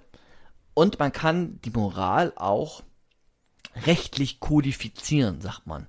Sprich, man kann das ähm, in Rechte fassen, gewisse Ins Gesetzbuch reinschreiben. Genau, man kann Werte verfassen, wie, weiß nicht, die Würde des Menschen ist unantastbar, ist vielleicht nicht mal ein Wert, das ist vielleicht sogar schon eine Norm und diese Norm wird dann in eine Moral übersetzt, keine Ahnung, kategorischer Imperativ und der wird dann übersetzt in gewissen Recht, in gewisse Rechtsnormen oder Gesetze, das ist der bessere Begriff, Ja. und dann wird das äh, umgesetzt. Jetzt wird Moral auch oft im Bezug auf Ethik genannt. Ethik kann man so verstehen, dass man über die Moral spricht, über die Moral wissenschaftlich nachdenkt oder Ethik in dem Sinne, wie wir es in der Folge des gelungenen Lebens machen, Ethik als die Lehre des guten Lebens zu verstehen. Aristotelische Ethik, also die nikomantische Ethik zum Beispiel, ist die Frage nach dem guten Leben oder nach dem gelungenen Leben, nach dem glücklichen Leben. Ähm, Theorie des Wohlbefindens, so nennt man das äh, neuzeitlich. Okay. Theory of Wellbeing. Und die Ethik befasst sich mit ganz vielen Teildisziplinen. Zum Beispiel, jetzt einfach nur reingeworfen, den Emotivismus, Kontraktualismus, Konstruktivismus, Traditionsrelativismus, Metaethik, Wirtschaftsethik, Umweltethik. Also verschiedene Aspekte in der Welt werden da nochmal, und da geht's dann darum, über Moral nachzudenken, aufgegriffen. Und wer da ähm, jetzt so ein bisschen Interesse hat, kann sich gerne das Buch von Dagmar Fenner angucken. Das heißt einfach nur Ethik, ist von 2008. Da ist das immer ganz schön zusammengefasst und die stellt auch manchmal immer so Aufgaben und Fragen. Da wird Moral und Ethik ähm, schön auseinandergehalten. Ich finde das ganz gelungen, das Buch. Okay, klingt gut. Also wenn wir fragen, warum wir nicht lügen sollen oder sollen wir lügen, wären das jetzt im Sinne einer moralischen Frage gesehen. Also sowas Allgemeingültiges, so dass es Ja. so universell ist, dass die ganzen Punkte, die du gerade genannt hast, dass man das jetzt im Hinterkopf hat, dass wir das mit Moral gerade meinen. Ja, genau, genau. Und die Frage ist jetzt, also zum Beispiel, sollen wir nicht lügen? Und wenn wir jetzt uneingeschränkt anderen Menschen vertrauen, haben wir ja schon gemerkt, das ist irgendwie kein guter Grund, nicht, ist kein guter Grund, äh, nicht zu lügen immer, sondern Vertrauen, da, da gibt es gewisse Einschränkungen, also ist das kein, keine Argumentationsgrundlage, um moralisch gesehen. Keine absolute. Genau. Es wäre dann nicht unmoralisch zu lügen. Ja. Und ähm, Nicht in jedem Falle. Ja. Zumindest. Nicht Ja. in jedem Falle. Genau. Und jetzt habe ich zwei Denker rausgenommen, die aber nochmal moralisch gegen die Lüge argumentieren und sagen, wir sollen nicht lügen. In jedem Falle. In jedem Fall. Du hast ja auch schon gesagt, äh, wenn ich länger drüber nachdenke, kann es gute Gründe geben, ähm, auch grundsätzlich nicht zu lügen. Ist nicht so etwas wie Wahrhaftigkeit besser? Schafft das nicht Authentizität? Schafft das nicht, ähm, ist das nicht eigentlich Vertrauen, auch die Wahrheit zu sagen? Ja. Schauen wir mal. Aurelius Augustinus ist jetzt der Erste, der in Lügendiskussionen oft genannt wird. Ist ein Philosoph, hat 354 bis 430 vor Christus gelebt. Und wenn man über ihn Texte liest oder auch seine Argumentation hört, die gegen das Lügen ist, dann wird ein Aspekt oft nicht genannt. Und der ist aber sehr wichtig, weil er, und das ist einer seiner Thesen, sagt, und das würde ich gerne vorwegstellen, der Mensch ist ein Gemeinschaftswesen. Das hat er als These formuliert erstmal. Ja. Das ist, finde ich, sehr wichtig, um seine Argumentation noch besser nachzuvollziehen, warum wir nicht lügen sollen. Also der Mensch ist ein Gemeinschaftswesen. Ist ja erstmal auch so gelebte Realität bei uns jetzt gerade in, in, in aller Regel. Ne? Also es ist ja eigentlich, also Ja. jetzt keinen kompletten Einzelgänger. So, also den würde ich vielleicht dann auch nicht kennen, aber ich denke mal, die allermeisten Menschen leben schon in irgendeiner Art, also auf jeden Fall in einer Gesellschaft. Da kommst du auch kaum raus. Ähm, und in so einer, also Gemeinschaft ist jetzt für mich einfach laienhaft definiert, nochmal so, so was engeres, kleineres irgendwie, so ein kleinerer Kreis, jetzt ein- einfach in, in meinem Kopf zumindest so. Ähm, da gehe ich auch davon aus, dass die meisten Menschen in irgendeiner Art von Gemeinschaft äh, verwurzelt sind, verstrickt sind, Ja. vielleicht. Ja, und er hat das erstmal jetzt so festgehalten, sagt, der Mensch ist ein Gemeinschaftswesen. Das heißt, dass die Gemeinschaft ja klappen muss. Ja. Muss irgendwie funktionieren zwischen uns beiden, zwischen der Beziehung oder wie auch immer. Und er sagt jetzt, Lügen beinhalten Schuld, da ich jemanden täusche. Und diese Täuschung ist die Schuld, weil das die Gemeins Gemeinschaft schädigt. Zum Beispiel die Familie oder auch die Politik. Und aus diesem Grund ist ein allgemeines Lügenverbot abzuleiten, da Lügen die Gemeinschaft schädigen. Da wir die Unwahrheit sagen und täuschen. Er geht auf das Täuschen explizit ein. Es klingt jetzt so, als wäre für ihn auch, also dieses, ähm, was er am Anfang gesagt hat, mit äh, Menschen sind, sind Gemeinschaftsmenschen oder Gemeinschaftswesen, hat er, hat er, glaube ich, gesagt. Klingt jetzt auch sehr so normativ aufgeladen, ne? Also, dass es auch gut ist, in einer Gemeinschaft zu leben, weil ich könnte jetzt auch sagen, okay, ich lebe halt in der Familie, das ist einfach ein Faktum, aber es ist vielleicht gar nicht so wichtig, dass ich, dass ich ein Vertrauen und eine Beziehung innerhalb dieser Familie habe. Ich kann ja auch aus dieser Familie irgendwie, vielleicht, vielleicht ist mir das einfach nicht so wichtig, weißt du? Und es klingt jetzt für ihn, als wäre es schon gut, wenn ein die Familie auch wichtig wäre. So, Genau. dass man sie nicht anlügt. Was man ja auch so grundsätzlich unterschreiben kann. Also wir müssen Würden die meisten Leute ne? wohl unterschreiben. Aber ich Ah. könnte es mir auch vorstellen, dass irgendein Punk oder sowas sich denkt, oder einfach Leute, die ähm, vielleicht Ja. keine schöne Familie haben, Aber Familie, also Gemeinschaft, geht ja über Familie hinaus. Ja. Punks haben da weiß nicht, haben so, auch eine Gemeinschaft, Ja. das stimmt. haben ja Freunde oder Bekannte Aber ich meine, nicht jede Gemeinschaft oder dann gleich Polizisten, die sie beschützen, wenn sie angegriffen werden. Ja. Ist auch schon, also da würde ich, so würde ich schon die Gemeinschaft auch im Sinne einer Gesellschaft. Und da ist es ja, das ist jetzt sein Argument, dass wenn wir lügen, und ich lese das Argument jetzt einmal zu Ende, ich habe einen Punkt absichtlich weggelassen. Okay. Also, die Lüge beinhaltet Schuld, da ich jemanden täusche. Und das ist halt, das schädigt die Gemeinschaft. Und daraus leitet er das absolute Lügenverbot ab. Weiter sagt er, dass Lügen die Seele kaputt machen. Lügen machen die Seele kaputt. Und das ist noch so ein weiterer Aspekt. Und jetzt würde ich einmal was vorlesen. Ja. Und zwar sagt er jetzt, Zitat, Fragen, ob man um der Rettung eines anderen willen lügen darf, heißt fragen, ob man um der Rettung eines anderen willen sündigen darf. Das aber ist unvereinbar mit dem Heil der Seele, das nur durch Freiheit von der Sünde sichergestellt werden kann. Ja, man merkt das ja, was war das für ein Jahrhundert, meintest du jetzt? Äh, 300 vor Christi, 300 vor, vor Jesus. vor Jesus. Okay, ich dachte gerade, er wäre so ein richtiger Christ, so richtig moralisch aufgeladen. Klingt er jetzt nämlich, weil, Aber vor Jesus gab es ja auch schon, ja, Judentum, ja, ja, ich weiß nicht, Jahre 300 davor? Ja, doch, bestimmt. Ach, weiß ich jetzt nicht ganz genau, aber stimmt. Ich weiß es nicht, ich kenne ihn jetzt nicht persönlich. Ähm, aber, weiß ich, einfach, wenn er das Wort sündigen benutzt, finde ich schon schwierig. Vielleicht ist es ja auch eine blöde, vielleicht ist ja auch die ganze Gemeinschaft, in der man ist, eine äh, bösartige und das ist vielleicht sogar gut, dann zu lügen. Könnte man ja auch denken. Also hat mich jetzt noch nicht direkt überzeugt, ehrlich gesagt. ja. Ich hätte auch gerade ein Beispiel im Kopf, aber ich weiß nicht, ob du das später noch bringst. Soll ich Kannst du das Beispiel sagen, sag ich es auch später bringen. dieses äh, Anne Frank Ding? Nee. Aber das ist also das wäre das, was mir gerade jetzt dazu einfällt. Das ist dieses okay, du bist jetzt die Person, die vielleicht ähm, äh, damals im Zweiten Weltkrieg Anne Frank bei sich versteckt hat und dann klopft auf einmal äh, die SS-Sturmtruppe oder wer auch immer Ja. äh, und fragt, hey, hast du bei dir einen Juden Ja. versteckt?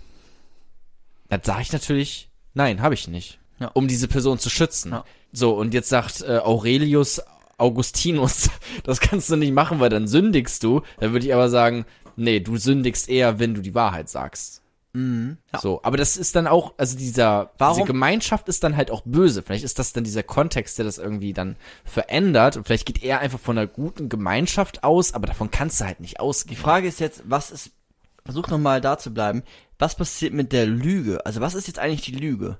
Du sagst, die Gemeinschaft ist moralisch aufgeladen. Was Ja. ist denn eigentlich die Lüge? Die Lüge ist dann abhängig davon, von, von Bei dieser, ihm, was ist bei ihm die Lüge? was ist bei ihm die Lüge? Ja. Also wenn die Lüge beinhaltet Schuld, ja. da ich jemanden täusche.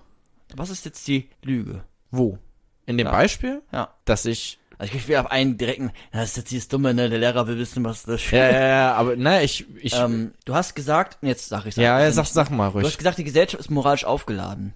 Ja, Die Lüge ist moralisch aufgeladen. sagt er. Genau. Ja, aber wo, was ist seine Begründung?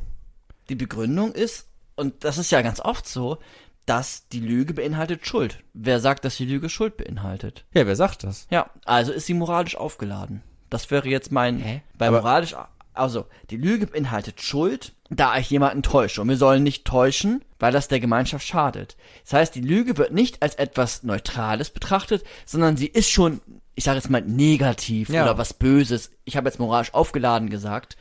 Ähm, Genau, aber das sagt, das sagt er. genau, Aber ich würde ja quasi dann dagegen widersprechen und ich würde sagen, es ist nicht moralisch aufgeladen. richtig. Ich würde sagen, das wollte ich gerade hören. Okay. Ich wollte mich, ich habe ja gefragt, was er von der Lüge oder was da, wie er Lüge gerade versteht. Das Ah, okay, jetzt habe ich verstanden, wie du da hin wolltest. Ähm, Genau. genau. für mich wäre es halt dann, und das ist halt ein gutes Beispiel dafür, dass es halt auch einen positiven Aspekt sogar haben kann, im Kontext der Gemeinschaft, in der man lebt. So, weil ich möchte halt nicht, dass diese Nazis in meine Wohnung kommen und die, die äh, Personen mitschleppen. ich. Ja, genau. Und jetzt Weil damit würde ich Wenn- sündigen, wenn ich diesen Begriff benutzen möchte. Und wenn etwas bei einer Lüge, und wir haben schon auch geklärt, Lüge ist vielleicht auch nicht immer positiv. Es kann auch Vertrauen zerstören. Ja, auf, in aller Regel. Und das sogar. heißt, Lüge kann positiv sein. Lüge, ich nehme jetzt mal die Begriffe positiv, okay? Ja, ja. Lüge kann positiv sein, Lüge kann negativ sein. Das heißt, die Lüge ist vielleicht etwas Neutrales und gar nicht moralisch aufgeladen, sondern, und das hast du vor einer Stunde gesagt, ist vielleicht abhängig von gewissen Kontexten. Sprich, die Lüge ist gar, hat gar kein moralisches Wesen, sondern ist ein neutrales Wesen. Das wäre jetzt eine mögliche Schlussfolgerung aus dem Ganzen. Das Ding ist äh, halt immer, was für einen Anspruch habe ich an so Definitionen oder an solchen, so auch an dem, was er jetzt gesagt hat, könnte man natürlich erstmal mitgehen im Allgemeinen. Ne, da würde ich auch mitgehen. Ich würde auch sagen, erstmal ist eine Lüge, wenn ich auch dran denke, natürlich negativ konnotiert. Aber es gibt halt bestimmte Ausnahmefälle. Aber man sagt ja auch, die Ausnahme bestätigt die Regel. Insofern wei weiß ich auch nicht, ob ich dann Lüge als neutral definieren Neutral auch in dem Sinn, dass es nicht allgemein Nicht allgemein, okay, ja. Aber was, also es ist halt, es, Also- wenig ist halt allgemeingültig. Das ist das Problem vielleicht an der Sache. Aber Genau, aber das möchte gerne Moral. Moral möchte gerne allgemeine Prinzipien. Ah, Wie die Würde des Menschen, wie äh, eine Freiheitsgedanke, wie das Recht auf Selbstbestimmung. So, Und dann wäre, okay, ja, dann wäre Lügen nicht Das wäre dann, würde da nicht zupassen. außerhalb der Moral. Vielleicht, ja. Wir gucken mal weiter. Ja. Und was ich noch sagen wollte ist, und das ist jetzt nochmal so ein bisschen Philosophie, ohne darauf ganz stark einzugehen, Ja. man hat manchmal so gewisse Triggerwörter. Und als ich das, die Wörter gesagt, Sünde gesagt habe und Seele, hat's bei dir sofort Klick, okay, what the fuck, es wird, es wird geballert. So, es wird ja einfach, dann heißt der auch noch Aurelius Augustinus. Also Genau. Wenn man aber nochmal einen Schritt zurückgeht, kann man ja auch gucken, was kann denn noch eine Seele sein? Und eine Seele muss ja gar keinen göttlichen Charakter haben. Eine Seele kann ja auch einen tugendhaften Charakter haben. Also eine Seele könnte man ja auch als tugendhaften Charakter übersetzen. Tugend im Sinne von einer positiven Charaktereigenschaft, ganz, ganz einfach gesagt. Und da kann man ja schon sagen, wenn ich stets lüge, bin ich ein Lügner. Und das ist etwas, was wir jetzt als negative Charaktereigenschaft bezeichnen würden. Und dann kann man, aber das möchte ich jetzt gerade gar nicht so stark, aber so kann man nochmal so einen Seelenbegriff auch nochmal aufgreifen und gucken. Das muss nicht immer etwas mit was Göttlichem zu tun haben, auch in dem Kontext nicht, besonders auch, ähm, wenn man jetzt zu Aristoteles und sowas geht, ähm, dass man auch sagt, okay, Seele kann auch diesen Tugendcharakter haben. Es ist halt auch einfach abhängig von der Sprache, die damals benutzt wurde. So, Ganz das muss man genau. sich natürlich, gerade wenn man, wenn wir jetzt auch die Zahlen wissen, 300 vor Christus, dann, ja, natürlich wurde anders geredet und es muss nicht unbedingt etwas damit zu tun haben. Aber wenn man aufhorcht, ist trotzdem natürlich nicht schlecht. Immer, aber generell. Genau. Ähm, hast ja aber auch trotzdem den Punkt auch äh, ins Schwarze getroffen. Wir haben ja jetzt, das Kapitel haben wir ja so, oder habe ich so ein bisschen benannt nach dem moralischen Wesen. Und ich habe eben gerade gesagt, vielleicht ist die Lüge ja auch neutral. Es gibt jemanden, der sagen würde, die Lüge ist absolut nicht neutral, sondern, und das ist sein Hauptargument, und das ist eigentlich ganz interessant, weil man da nicht sofort drauf kommt, vielleicht, die Lüge ist der Missbrauch der Sprache. Und das ist Kant. Und jetzt Ach, gehen wir ein das bisschen. wusste ich nicht, dass er das gesagt hat. Ah, das ist doch fantastisch. Ja. Also sein Hauptargument ist, der Missbrauch der Sprache. Und bei dem will ich jetzt auch bleiben. Du hast eben das mit Anne Frank gesagt. Ja. Da kann man mit viel Geisteswitz kantianisch, also mit der Theorie Kants, ähm, auch rauskommen aus der Situation mit der Theorie, die er formuliert hat, würde ich sagen. Echt? Okay. Äh, Das habe ich auch in der zweiten Folge gemacht, so ein bisschen. Kannst du nachher nochmal probieren. Ja, würde ich gar nicht machen heute. Okay. Also, wer, wer dich dafür nochmal interessiert, wir haben das in der zweiten Folge von Philosophie to go diskutiert. Ah, und da ja. rede ich davon von Absichten einer Handlung und von Konsequenzen einer Handlung. Und so könnte man das sich so ein bisschen rausmanövrieren. Mhm. Ähm, aber trotzdem macht die Geschichte ja schon etwas deutlich, Ja. dass es da vielleicht auch ein Problem gibt.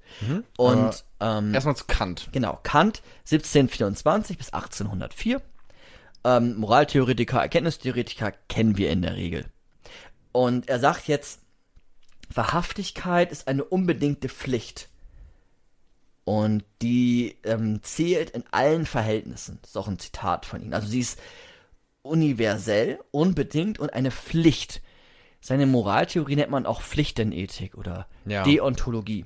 Also Das habe ich schon mal gehört. Ne? Wahrhaftigkeit ist eine unbedingte Pflicht. Jetzt die Frage, warum ist Wahrhaftigkeit eine unbedingte Pflicht? Der Gebrauch der Sprache verpflichtet zur Wahrhaftigkeit, sagt er. Schließlich ist der Zweck der Sprache die Verständigung und nicht die arglistige Täuschung.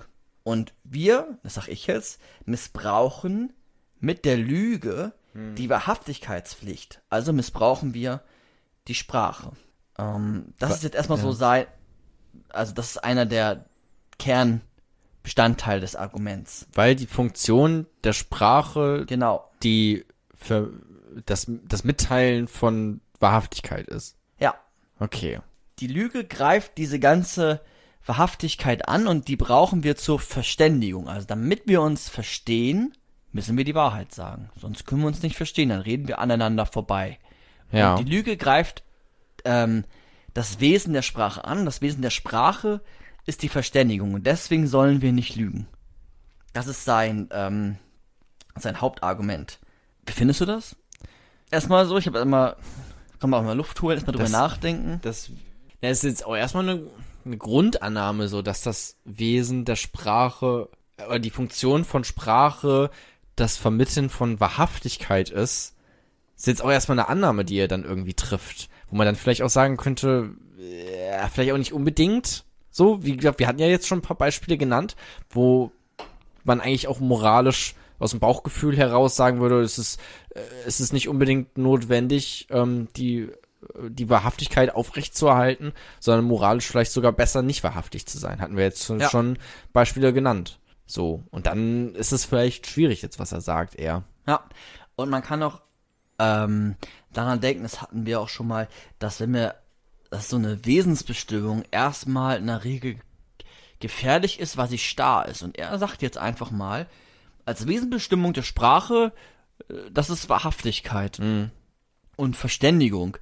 Aber ist das, also, ist das wirklich so? Oder gibt es auch einen anderen Grund der Sprache? Oder muss Sprache immer darauf ausgelegt sein, sich zu verständigen? Dass man sich wahrhaftig, also das, was ich für wahr halte, dass du das notwendigerweise immer erfahren musst.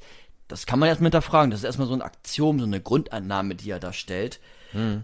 Und er macht natürlich jetzt auch, aber da komme ich jetzt auch gleich zu seinem weiteren Argument, was damit auch zusammenhängt, eine Wesensbestimmung der Lüge. Ne, er, macht, er macht eine starre Wesensbestimmung der Lüge.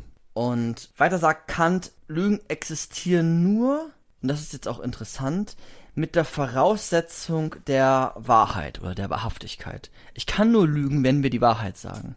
Wenn wir alle lügen würden, würden Lügen nicht mehr klappen. Dann klappt Täuschungsabsicht nicht mehr. Ja. Lügen existieren nur mit der Voraussetzung der Wahrheit. Wenn man immer lügt, gibt es keine Wahrheit. Doch Wahrheit ist Voraussetzung für die Lüge. Also kann es keine Welt geben, die wollen kann, dass man immer lügt. Ja. Was man nicht wollen kann, Das kann kein moralisches Gesetz sein. Ja. Also sollen wir nicht lügen. Nicht immer lügen. Ah, okay. Hast du jetzt gerade zum Habe ich das gerade gesagt, nicht immer lügen? Mhm. Du hast gerade gesagt, nicht immer lügen. Jetzt, Michael, liest doch mal durch, liest über immer Zettel. lügt. Hm? Dass man immer lügt. Sorry, hier steht, ich habe auch immer lügt aufgeschrieben. Ja. Also kann es keine Welt geben, die wollen kann, dass man immer lügt. Also auch, dass man Ja. nie, nie lügt. Das, also, Dass man nie, nie lügt. also, dass man, wenn man, es kann keine Welt geben, die sagt, dass man immer lügt.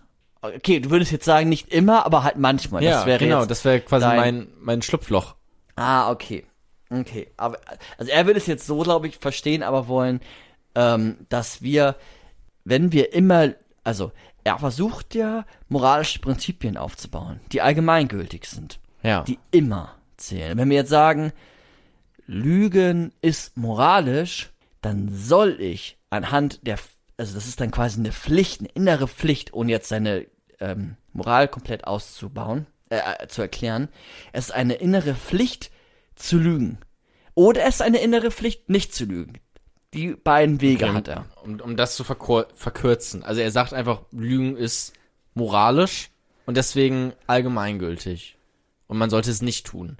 Lügen ist nicht moralisch. Lügen ist nicht moralisch. Genau, wenn es moralisch wäre, dann würde es in diesen, kennst du noch diesen kategorischen Imperativ? Ja. Das wäre, das ist ja dieser moralische, ähm, dieser moralische Satz. Genau. Handel nur nach derlei Maximen, von denen du wollen kannst, dass sie ein allgemeines Gesetz Genau. sein könnten. Und kategorisch meint immer und Imperativ meint jetzt den Befehl, die Pflicht. Ja. Und da kann man das dann einsetzen. Also handle nur nach derjenigen Maxime, das wäre jetzt die Lüge.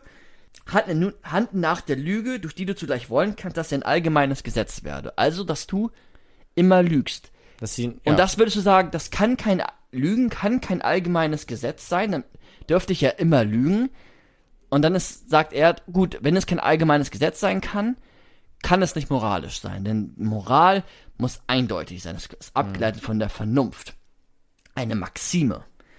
Ähm, also eine allgemeine, abst abstrakte Anweisung ist eine Maxime. Und weil eine Lüge du nicht jederzeit zugleich für alle Menschen ähm, ähm, betrachten kannst oder nicht willst, dass alle Menschen ähm, stets lügen, du kannst es ja nicht mal denken, weil wenn alle Menschen immer lügen würden, würde es keine Wahrheit geben und wenn es keine Wahrheit gibt, gibt es keine Lüge. Du kannst es nicht mal denken, theoretisch, weil es, es klappt dann einfach nicht, es ist ein Widerspruch. Sagt er, deswegen kann es kein moralisches Prinzip sein. ja. Ich glaube, das Nicht-Lügen meinte ich auch vorhin. Also das Nicht-Lügen Ja, ja, ja, ist moralisch. So, er hat so irgendwie, keine Ahnung, es war Ja. jetzt so viele Verneinungen auch vorhin in dem Satz. Ja. Das ist ein bisschen kompliziert dann äh, geworden. Aber das Nicht-Lügen ist moralisch. Weil das kann ich wollen, das Nicht-Lügen Ja, genau. äh, ein Also allgemeines die Wahrheit. Gesetz also, wird. Ja, Wahrheit mit nicht täuschen. Bitte? Wahrheit? Ich wollte sagen, also die Negation von nicht lügen wäre vielleicht die Wahrheit sagen oder Wahrheiten. Ohne Wahrheit, Täuschungsversuch. Ohne Täuschung, ja. Ja. ja. Die Wahrheit, ja. Okay. Wahrhaftigkeit. Wahrhaftigkeit, ja. Ja. Okay. Musst du nicht negieren. Ja, also ist ja, also keine Ahnung, ich mag ja den kategorischen Imperativ erstmal, deswegen ähm, ist das jetzt nicht so schlechter. Wir haben ja schon gesagt, wo es, wo er quasi so ein bisschen an seine Grenzen dann stößen, stoßen kann. Ja. Ähm, ja, Er hat jetzt noch ein Beispiel, um das noch zu untermauern. Ich werde dir dieses Beispiel vorlesen und dann wirst du die ähm, mal probieren, so ein bisschen, wenn wir jetzt mal so ein bisschen Philosophie machen, also so, so richtig wie in so einem Studium. Ist auch nicht zu kompliziert. Und zwar, wenn ich das, das ist ein Argument. Ein Argument besteht immer aus Prämissen. kann ich noch mal ganz kurz einen Schritt zurückgehen? Es baut aber darauf auf, aber ja, kannst du machen. weil es kommt halt auch immer, ähm, es kommt so ein bisschen, habe ich vielleicht auch drauf an, wie man das jetzt definiert. So Lügen ist ja erstmal sehr allgemein, ne? Das ist so ein bisschen wie ähm, Schlagen zum Beispiel. Schlagen ist ja jetzt auch erstmal dann was Negatives, wenn ich jetzt einfach nur so sage, jetzt erstmal so ein bisschen wie Lügen. So, ich will nicht geschlagen werden, denkt man dann direkt. So, ich will nicht belogen werden, denkt man direkt. Aber wenn man jetzt so einen konkreten Fall einbaut in diesen kategorischen Imperativ, handle nur nach derlei Maxim, von denen du wollen kannst, dass sie ein allgemeines Gesetz sein könnten, dann könnte man sagen, okay, schlagen, jemanden einfach so in die Fresse hauen, das ist nicht moralisch. Das ist unmoralisch, ne? Weil das, ich möchte nicht, dass jeder einfach so hinlaufen kann zu mir und mich schlagen darf. Aber wenn ich dann sage, schlagen in einem gewissen Kontext, zum Beispiel in einem sexuellen Kontext oder was auch immer, also wenn ich es jetzt so ganz eingrenze, das ist ein weirdes Beispiel, es tut mir leid, das war das erste, was mir in den Kopf gekommen ist. Es Ja, tut mir leid. Darüber reden wir jetzt nicht, wie man auf Gedanken kommt. So, dann, dann ist vielleicht, also, ja, dann ist es vielleicht was was anderes, wenn ich sage, wenn ich jetzt äh, Schlagen mit Spanken übersetze. Es ist wirklich komplett. Ich weiß nicht, warum mir das jetzt ist. und wo, und weil, Aber so und jetzt, um darauf äh, weiterzukommen, also du hast jetzt vielleicht verstanden, was ich meine. Absolut. So, das ist, das ist auch, bist auf dem richtigen Weg. das ist auch quasi, dass man so eingrenzen kann, dass es dann positiv auf einmal wäre, dieses, diesen Begriff. Und das kannst du natürlich auch mit Lügen machen.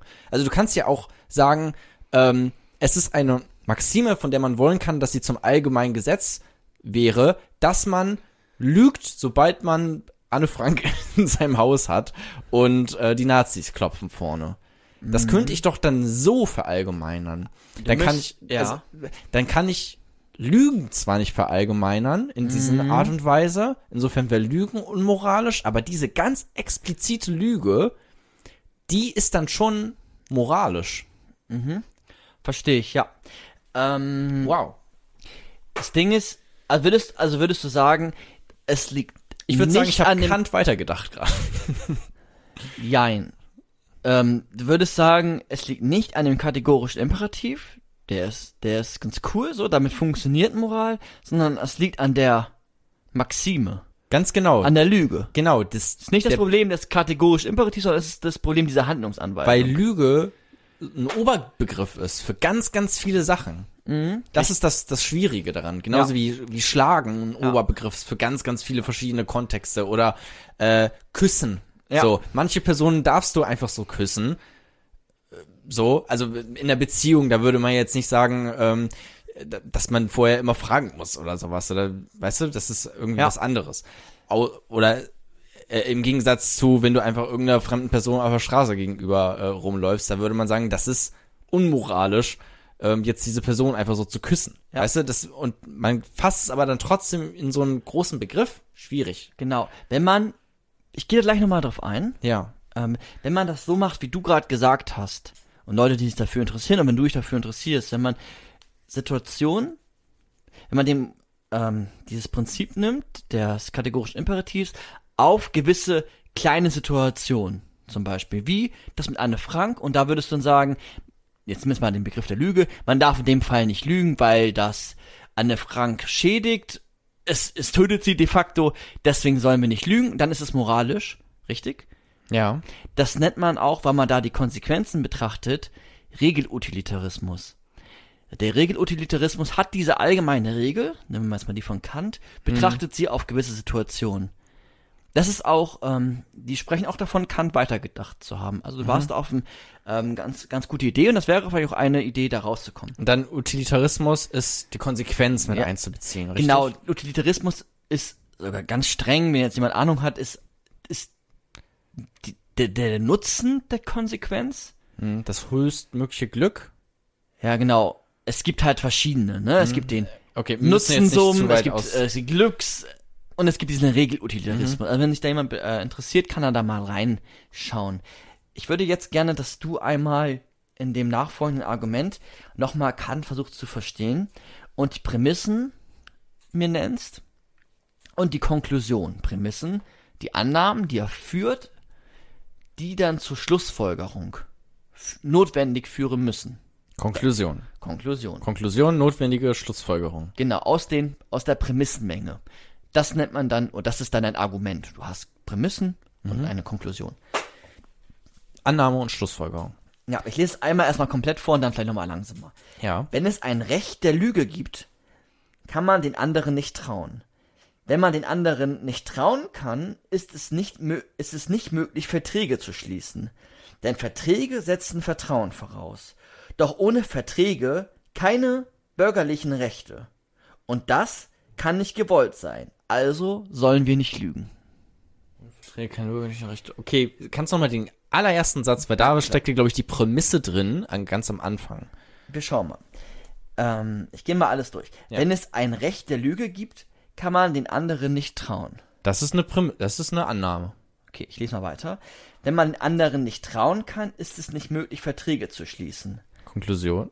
Oder ein, also, ja, eine Schlussfolgerung. Okay. Denn Verträge setzen Vertrauen voraus. Annahme. Doch ohne Verträge keine bürgerlichen Rechte oder keine Bürgerrechte. Annahme. Und das kann nicht gewollt sein. Prämisse auch. Ja, Also Annahme. sollen wir nicht lügen. Konklusion. Okay, du hast einiges herausgefunden, doch ein Argument besteht in der Regel aus einer Konklusion. Oh oh. ja, aber, aber mehreren Prämissen, ne? Ja. Okay, dann war der letzte Satz, aber dann die Kon Konklusion. Genau, es gibt immer so Schlüsselwörter. Also ist ein Schlüsselwort in der Regel für Konklusion. Ja. Wenn es ein Recht der Lüge gibt, kann man den anderen nicht trauen. Ja. Prämisse hast du gesagt. Ja. Top. Wenn man den anderen nicht trauen kann, ist es nicht möglich, Verträge zu schließen. Okay, der, das ist auch eine Auch eine Prämisse. Prämisse. Ja. Genau. Äh, Wenn-Dann-Sätze sind meistens, also diese Wenn sind meistens Prämissen, sind auch so Signalwörter. Hm. Denn Verträge setzen Vertrauen voraus. Ist einfach nur ein Einschub. Ist nicht mal eine Prämisse. Ist nur ein Einschub, der erklärt, was zuvor gesagt wurde, dass nämlich Prämisse, wenn man den anderen nicht trauen kann, ist es nicht möglich, Verträge zu schließen, denn Verträge setzen Vertrauen voraus. Da wird einfach nur nochmal der Vertrag erklärt. Doch ohne Vertrag keine Bürgerrechte. Und das kann nicht gewollt sein. Dann kommt dieser kategorische Imperativ, also sollen wir nicht lügen. Ja. Das ist jetzt die, die Konklusion. Also wir haben vier Prämissen und daraus lässt sich jetzt erstmal ähm, philosophisch gültig, ähm, also notwendig, ähm, diese, diese Schlussfolgerung schließen. Mit notwendig meine ich dann, dass ich lasse es weg. Es ist, zu, es ist vielleicht zu kompliziert. Okay. Da muss man es formalisieren. Aber ja, wie, wie findest du das Argument? Kannst du das Ich erklären? doch einmal. Ach so, ich würde es einmal. Kannst du vielleicht in deinen eigenen Worten? Wenn es ein Recht der Lüge gibt, kann man den anderen nicht trauen. Also wenn wir Leute belügen, dann können wir den anderen Leuten ja nicht trauen. Ein Recht darauf sogar. Genau. Wenn es ein Recht der Lüge gibt, also wenn du allgemein immer lügen darfst. Mhm. Na, ja diesen immer. Ja, ohne dass es irgendwie moralisch sollen. verwerflich wäre, sondern Ja. Dann Okay. könnt ihr mir jetzt nicht trauen, weil du weißt nicht, es wird so viel gelogen in der Welt. Vielleicht wird sogar immer, wobei immer gelügen können wir ja nicht, da haben wir keine Wahrheit, aber es wird so viel gelogen. Wir wissen nicht, wann wer wo lügt. Wenn man den dann gibt es kein Vertrauen mehr. Genau, wenn So, man- das ist ja erstmal wichtig, da ich sage jetzt einmal mal meine Meinung direkt dazu, kann man erstmal mitgehen. Ne? Genau. Wenn alle die ganze Zeit lügen, kein Vertrauen, ja. Ja. Weil ich weiß ja gar nichts mehr dann. Ja. Wenn man den anderen nicht vertrauen kann, ist es nicht möglich, Verträge zu schließen. Wenn du, wenn du mir nicht Mhm. vertrauen kannst und ich verkaufe dir mein Auto und ich gebe dir dann nicht mein Auto, haben wir ein Problem. Dann ist dieser Vertrag, dann können wir mit keine Verträge schließen. Ja. Zum Beispiel. Okay, nimm Denn, ich auch Verträge, mit. denn Verträge setzen Vertrauen voraus. Das haben wir ja gerade schon gesagt. Ne, da merkt man auch jetzt nochmal, wenn man das so expliziert, das ist keine neue Prämisse, sondern das steckte da eben schon mit drinne. Doch ohne Verträge keine Bürgerrechte. Weil, und das expli- expliziert er jetzt nicht, Bürgerrechte ja Verträge voraussetzen. Wir müssen uns Mhm. darauf verlassen können, dass wir nicht umgebracht werden, zum Beispiel. Frauenrechte, Wahlrecht. Frauenrechte. Wahlrecht Ja. einfach. Ähm, und das kann nicht gewollt sein. Mhm. Wir wollen ja Wählen. Genau, und wir wollen ja auch unsere Menschlichkeit erhalten. Wir wollen leben. Ja. Ja. Wir sind freie Wesen, wir wollen leben.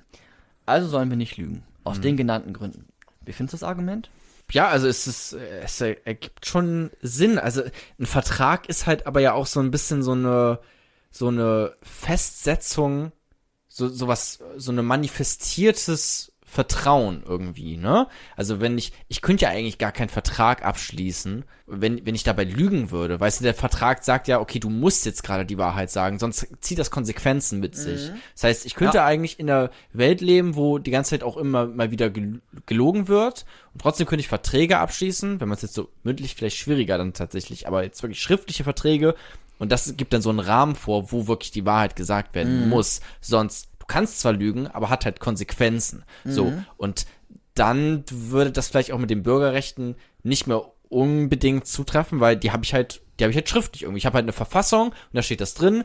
Klar kann ich lügen, aber dann hat das halt Konsequenzen, mit denen man dann klarkommen muss. Und ich glaube, dann würden die Leute darauf freiwillig verzichten zu lügen, vielleicht sogar. Also würdest du sagen, dass das Argument nicht so stichhaltig ist? Kommt jetzt drauf an, so ein bisschen, was er mit Vertrag meint und Okay, du hast auch so ein bisschen Muffe, weil du denkst, er ist super smart. ja, Kant ist schon, ist schon eine kluge Sau. So, kann man nichts gegen sagen. Ich finde, er macht in diesem Argument einfach einen rhetorischen Trick. Klingt nämlich auch so bei mir. Aber Ähm, ja, sag mal welchen. Er, er macht den folgenden Trick, dass er die Lüge auf ein Beispiel bringt, nämlich auf dem des Vertrags schließen. Aber er schließt von dem von der Situation des Vertrags schließen auf eine Jonas, allgemein, ich, ich, ich Yoga die ganze Zeit, ja, die ganze, äh, von, von einer ganz konkreten Situation quasi, dieses da- Vertragding, auf was komplett Allgemeines, auf was Ja, Moralisches. Induktiv, genau. Er schließt dann auf, eine, auf etwas Allgemeines. Er sagt also, dass wir bei Verträgen in diesem Argument Vertrauen brauchen. Und da macht er halt diesen Trick. Denn, wie wir gerade gesagt haben, dann schließt er von diesem Einfall der Lüge auf die Allgemeinheit aller möglichen Lügen. Ja. Und eigentlich sagt er nur, bei Verträgen sollen wir nicht lügen. So. Wow. Gut. Damit würden auch viele mitgehen. Habe ich ja quasi auch gerade Genau, gesagt. ja. Ne? Ja, und da würden auch viele mitgehen. Und da würde ich sagen, das Argument, ähm, Meinst du, er hat gelogen? er hat einfach seinen kategorischen Imperativ immer noch im Hinblick dieser, dieser Lüge als Maxime angewendet mit dem Vorwurf des, der Missbrauch der Sprache, weil die Sprache ja Verständigung und Vertrauen bietet und leistet. So Ja. sein Hauptargument.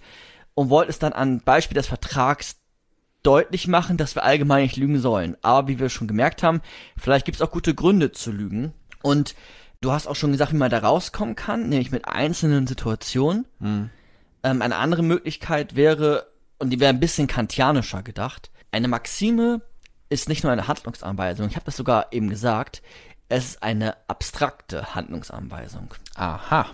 Eine abstrakte, allgemeine Handlungsanweisung. Das heißt, was ist, wenn wir eine, und ich habe jetzt keine, aber was ist, da können wir nochmal drüber nachdenken, auch ihr jetzt, wir müssten eine abstrakte Handlungsanweisung finden, die die Lüge integriert in allen möglichen Fällen, wo wir nicht wollen, dass wir lügen. Also wir brauchen vielleicht sowas wie, moralisch dürfen wir nicht die Unwahrheit sagen und täuschen, wenn wir den anderen Menschen verletzen. Keine Ahnung. Das würde Vielleicht kann man das wahrscheinlich, Gewissen damit reinbringen oder sowas. Jetzt zumindest als, als das macht Kant ja auch. vielleicht erstmal. das hat Kant ja auch mit dem guten Willen. Das ist ja sein Haupt, also sein ganze kategorische Imperativ beruht auf den guten Willen. Dass wir haben, wir haben dieses Gewissen doch in uns. Genau, wir haben ja auch das Ge Gewissen, ich mag eigentlich Gewissen nicht so gern, aber ich finde jetzt gerade passt es eigentlich vielleicht. Wir haben ja auch dieses Gewissen, dass wir nicht lügen wollen eigentlich, so und in ganz bestimmten Situationen haben wir aber das Gewissen, dass Lügen vielleicht doch gerade besser ist. So, vielleicht kann man dann, Mhm.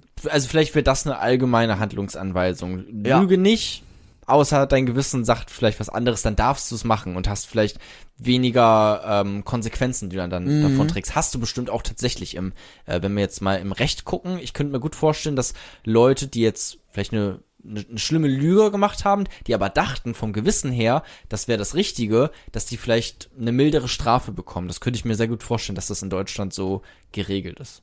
Mhm. Schuld ein. Ja, ja. Ne? Da könnte man jetzt auch nochmal wieder angreifen, will ich jetzt gar nicht. Das, Ja. ist meine Aufgabe auch jetzt an euch.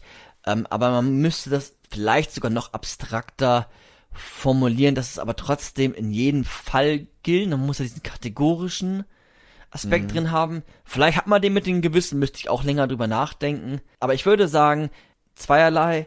Die Sprache ist vielleicht gar nicht so moralisch aufgeladen, denn er hat einfach eine Wesensbestimmung der Sprache gemacht. Wie kommt er dazu? So, vielleicht ist die Sprache auch erstmal etwas Neutrales der Verständigung. Warum muss sie, warum muss die Sprache zur Wahrhaftigkeit gezwungen werden? Wieso nicht zu, zu was anderem? Warum allgemein? Kommen wir auch gleich nochmal zu. Wir hatten das auch schon mal in einer Folge. Wir haben ja schon mal eine Sprachfolge gemacht. Ja, das Kommunizieren ist dann halt schwieriger. Das war vermutlich sein, oder nicht mehr möglich. Das ist vermutlich sein Hintergedanke dabei. ja, Deswegen klar. Der so ist sein. auch, Aber legitim. Ist auch richtig sogar vielleicht, also irgendwo. Aber halt, wenn man halt weiterdenkt, philosophisch, das immer mehr auseinander nimmt, seziert, so wie er ja auch die, die ganze Erkenntnistheorie seziert hat, dann ist es vielleicht nicht mehr so eindeutig. Und das zweite Argument ist halt, dass deine, die Maxime der Lüge, oder dass die Lüge keine Maxime ist, da die Definition der Lüge, so wie er sie jetzt auch hat, einfach nicht abstrakt genug ist, würde ich jetzt sagen.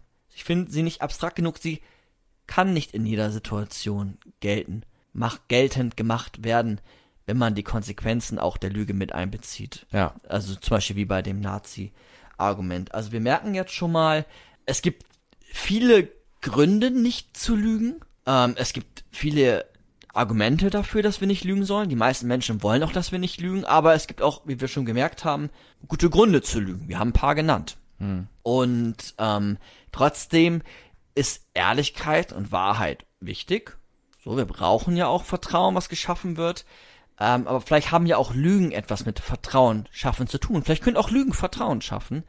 Und da Lügen, und das sage ich jetzt auch so, und das sagt auch Simone Dietz, nicht moralisch aufgeladen sind, sondern erstmal ein neutrales Sprachinstrument sind, Ja. schauen wir uns jetzt an, welche Definition sie heranzieht für das Ganze. Ja. Und Sprachinstrument klingt gut. schön, ich ne? irgendwie. Ich weiß auch nicht, ob sie das so sagt. Aber okay, ich, aber, aber ich hab, dann klingt's aus deinem Mund klingt's dann auch vielleicht gut. sagt sie, ich weiß es nicht mehr. Und dann werden wir jetzt gucken, welche Definition hat sie. Und dann schauen wir uns mal so ein paar Lügen an, die äh, legitim sind, weil wir ja schon gemerkt haben, wenn man es radikal zu Ende denkt, dann haben wir bisher kein Argument gefunden, was Lügen allgemein in jedem Fall verbietet. Lügen im den Sinne, wie wir es bisher expliziert haben.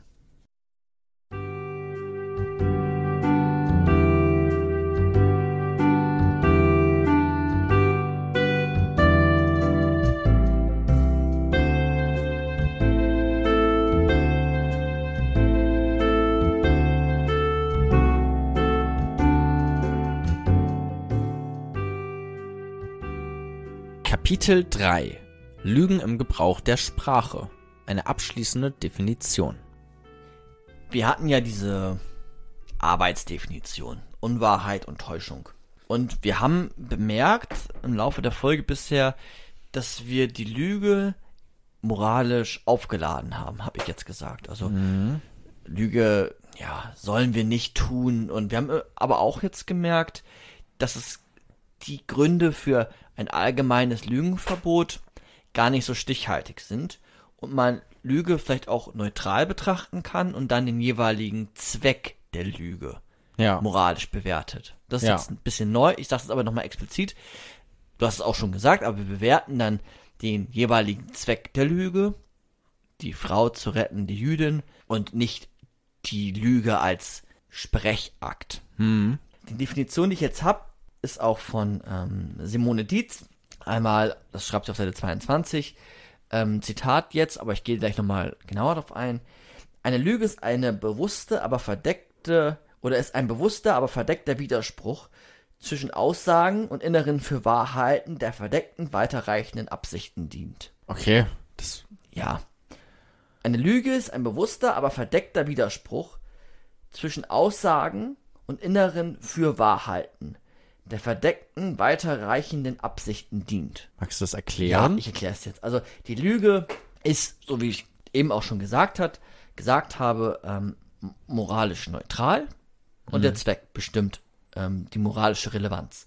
ja. Die Lüge ist eine, eine Aussage. Das sagt sie auch nochmal. Also, es hat was mit Sprache zu tun.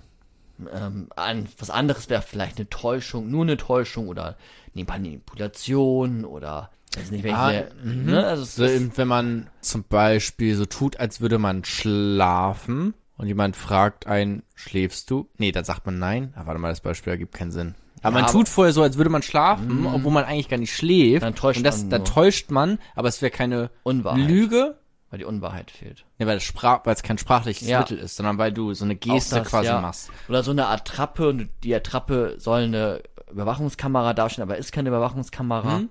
Vielleicht sowas. Also, Lügen hat etwas mit einer Aussage zu tun. Ja. ein einzelnes Wort ist auch keine Aussage. Fußball ist keine Lüge, sondern ich spiele gut Fußball und wenn ich schlecht Fußball spiele, wäre das vielleicht eine Lüge. Ähm, es ist ein bewusster Widerspruch zwischen der Aussage. In dem Fall für das, für Wahrheiten, für die Wahrhaftigkeit. Also ich entscheide mich bewusst gegen das, was ich für wahr halte und baue das dann aus. Okay, also der Widerspruch zwischen eigentlicher Wahrhaftigkeit Genau. und dann die bewusst gesetzte Unwahrheit. Genau. Und wir haben am Anfang gesagt, es hat etwas mit einer Täuschung zu tun. Genauer hat es nicht nur was mit einer Täuschung zu tun, sondern mit einer verdeckten Täuschung. Denn die Täuschung sollte schon verdeckt sein, damit die Lüge gelingen kann als, Sprech als Sprachakt. Ohne sie jetzt zu bewerten. Als Ja. neutrales Akt muss sie gelingen. Also das wäre ziemlich gut, wenn sie gelingt. Und dadurch muss die Täuschung sollte verdeckt sein, sollte nicht zu offensichtlich sein. Ja, klar, natürlich. Sonst, sonst ist die Lüge sinnlos irgendwann. Genau. Bringt sie eigentlich ja nichts, dann wird sie ja entlarvt direkt. Ja, und gute Lügen müssen also verdeckt sein, müssen vielleicht auch eine gute Narration haben, eine gute Geschichte. Ja. Sie sind also als sprachliches Werkzeug, als Instrument, brauchen sie ein gewisses Können. Man kann gut lügen, man kann schlecht lügen. Ähm, also wie man die Lüge einsetzt, da braucht man eine gewisse Fähigkeit, fast schon eine Fertigkeit. Es ist auch dann ziemlich, also man kann es ja auch dann Schauspielerei. Schauspielerei zum Beispiel. Und das meint sie mit Kunst des Lügens. Also die Kunst des okay. Lügens ist ein Können des Lügens, ein gutes Umsetzen des sprachlichen Mittels, des Sprechakt des Lügens. Auch für eine gute Lüge brauchst du auch gerne ein paar Wahrheiten. Auch ein paar, die einfach dann die Lüge untermauern. Ne, du sagst etwas, was unwahr, was du für unwahr hältst, baust aber auch da Sachen ein, die du für wahr hältst, damit die Lüge noch so ein bisschen schleierhafter wird. Ja, so, das ist so oft bei Verschwörungstheorien, dass das da Perfekt, auch äh, ja. sehr oft gemacht wird, dass man so ein paar Wahrheiten, wo alle irgendwie zustimmen würden, aber dann ist, ist halt, dann geht's in eine andere Richtung, die dann nicht mehr wahr ist. Genau. Beziehungsweise ausgedacht oder halt nicht gut begründet, was auch immer. Vielleicht auch eine wirklich bewusste Lüge, das ist dann, je nachdem. Genau. Wir hatten das auch schon mal in einer anderen Folge. Die Sprache hat jetzt nach ihr keinen festgeschriebenen Zweck, keine Essenz, sowas wie, wie beim Existenzialismus. Da haben wir ja gesagt, wir geben uns selbst unseren Zweck. Und die Sprache hat auch verschiedene Zwecke, denn die Sprache ist immer im Gebrauch. Das ist diese Gebrauchstheorie der Sprache von Ludwig Wittgenstein, wo Ja. sie sich jetzt bedient. Also Sprache ist erstmal moralisch neutral und hat viele Verwendungen und verändert sich auch, hat sogar keine festgeschriebenen Definitionen. Und da gibt es dann so verschiedene Sprechakte. Als Beispiel ist das der darstellende Sprechakt zu nennen, das sind sowas wie Behauptungen, rituelle Sprechakte, das sind sowas wie Begrüßungen, ähm, direkte Sprechakte wären Befehle oder Aufforderungen, verpflichtende Sprechakte wären sowas wie Verträge oder Wetten und die können gelingen oder nicht gelingen. Also Sprache oder Sprechen hat ähm, viele Zwecke und ist nach gewissen Regeln dann zu befolgen. Ne, gewisse Sprachregeln. Ich muss wissen, wie ich einen Satz bilde, ich muss den Kontext mit einbeziehen, ich muss die Begriffe so verwenden, dass du sie verstehen kannst. Es hat auch immer was mit Verstehen so zu tun, da lag Kant jetzt nicht ganz falsch, aber muss es ja nicht notwendig. Ne? Es hat auch nicht immer etwas mit Verstehen zu tun. Wenn ich jetzt, klar muss ich die Wette verstehen, aber damit dieser Sprechakt funktioniert, geht es ja jetzt da dann beispielsweise um die Wette. Also es ist dann nicht der Zweck der Wette, dass man sich versteht, sondern dass man vielleicht gewinnt. Ja. Wobei, ich weiß nicht, ob das Beispiel so perfekt ist. Auf jeden Fall hat die Sprache nicht Ach, nur du meinst eins- nochmal in dem, um, du greifst jetzt gerade nochmal Kant auf, was Kant gesagt hat, was eine Funktion, eine immanente Funktion Ja, von genau. Sprache ist, nämlich die Verständigung untereinander. Mhm. Und du meinst, das ist gar nicht unbedingt der Fall, sondern also dass das gar nicht unbedingt im Mittelpunkt steht von Sprache, dass man sich verständigt, sondern das ist auch einfach, ja, du hast jetzt auch einfach andere Funktionen zumindest auch noch Genau. dazu genannt. Ne? Verständigung ist natürlich, würde ich sagen, Begrüßung zum ist noch Beispiel. dabei, aber Genau, Verständigung war ja ihm mit ihnen auch mit Wahrheit verbunden. Ja. Und Begrüßung, wenn ich jetzt sage, ja, hi, mir geht's, guten Tag, wie geht's mir, wie geht's dir? Ja. Wie geht's mir?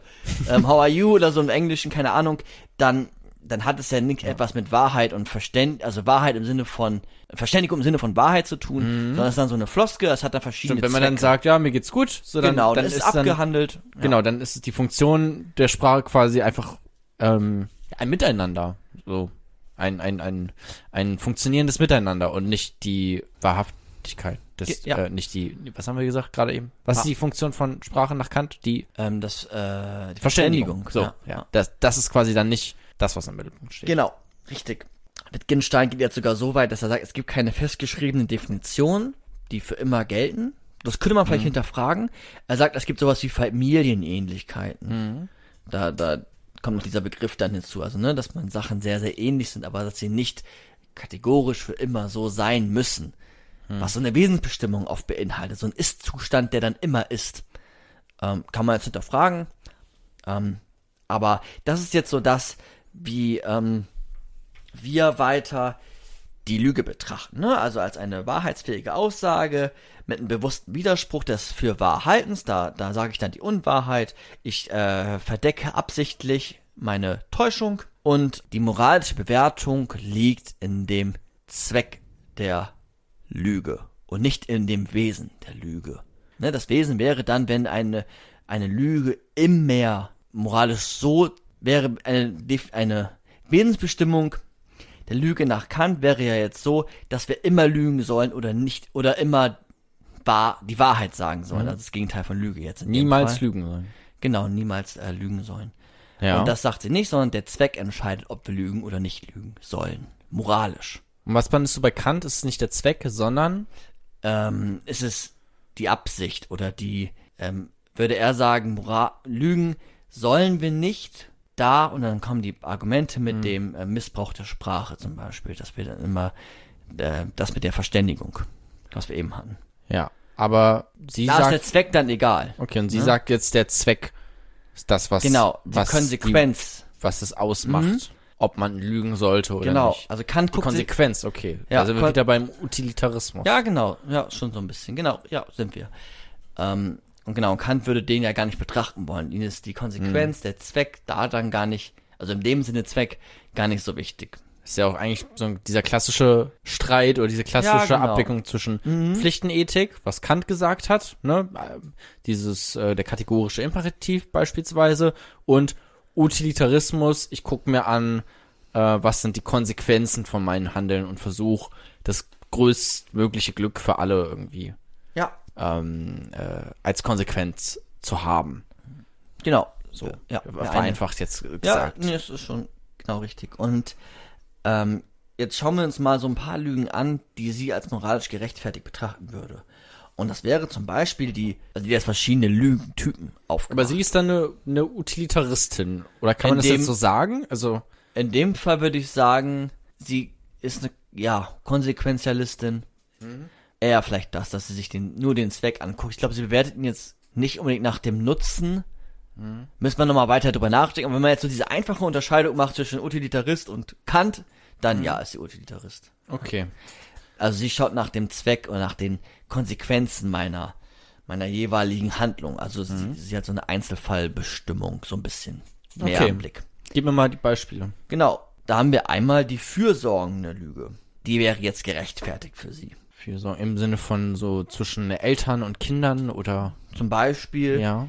also wenn man, sie spricht dann auch von wohlwollenden Absichten oder so eine fürsorgende Lüge ist auch eine wohlwollende Lüge. Weihnachten. Der Weihnachtsmann.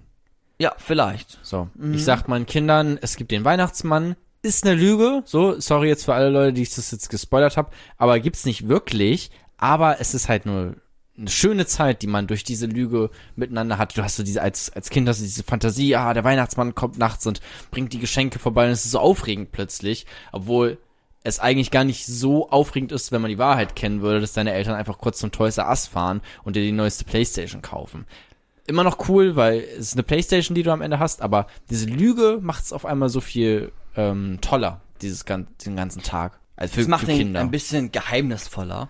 Ja, da, dadurch ja toller. Weiß ich nicht. Also ich würde meinen Kindern nicht vom Weihnachtsmann erzählen wollen, glaube ich. Ich auch nicht.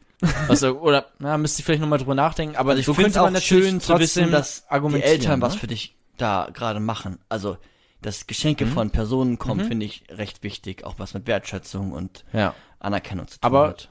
du Aber genau, zu, so zu. könnte man natürlich Genau, trotzdem argumentieren, so. Und dann, Genau.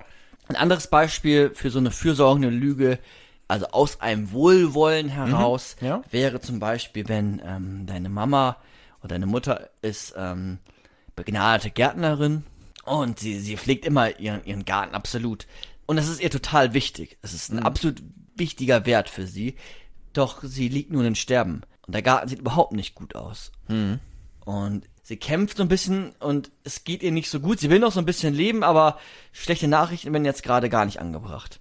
Und wenn sie dich nach dem Garten fragt, dann sagt der Monediz, dann gibt es gute Gründe, wohlwollend zu lügen, dass man einfach sagt, ja Mama, der Garten sieht gerade, sieht gut aus, ist alles gut, alles in Ordnung. Man erzählt dir jetzt nicht, dass der Garten, keine Ahnung, ruiniert ist oder abgebrannt ist oder So. wie auch immer. damit es für sie nicht noch schlimmer wäre, die Genau, das wäre Zeit, das wäre so eine wohlwollende Lüge. Man kann ihm auch entgegentreten.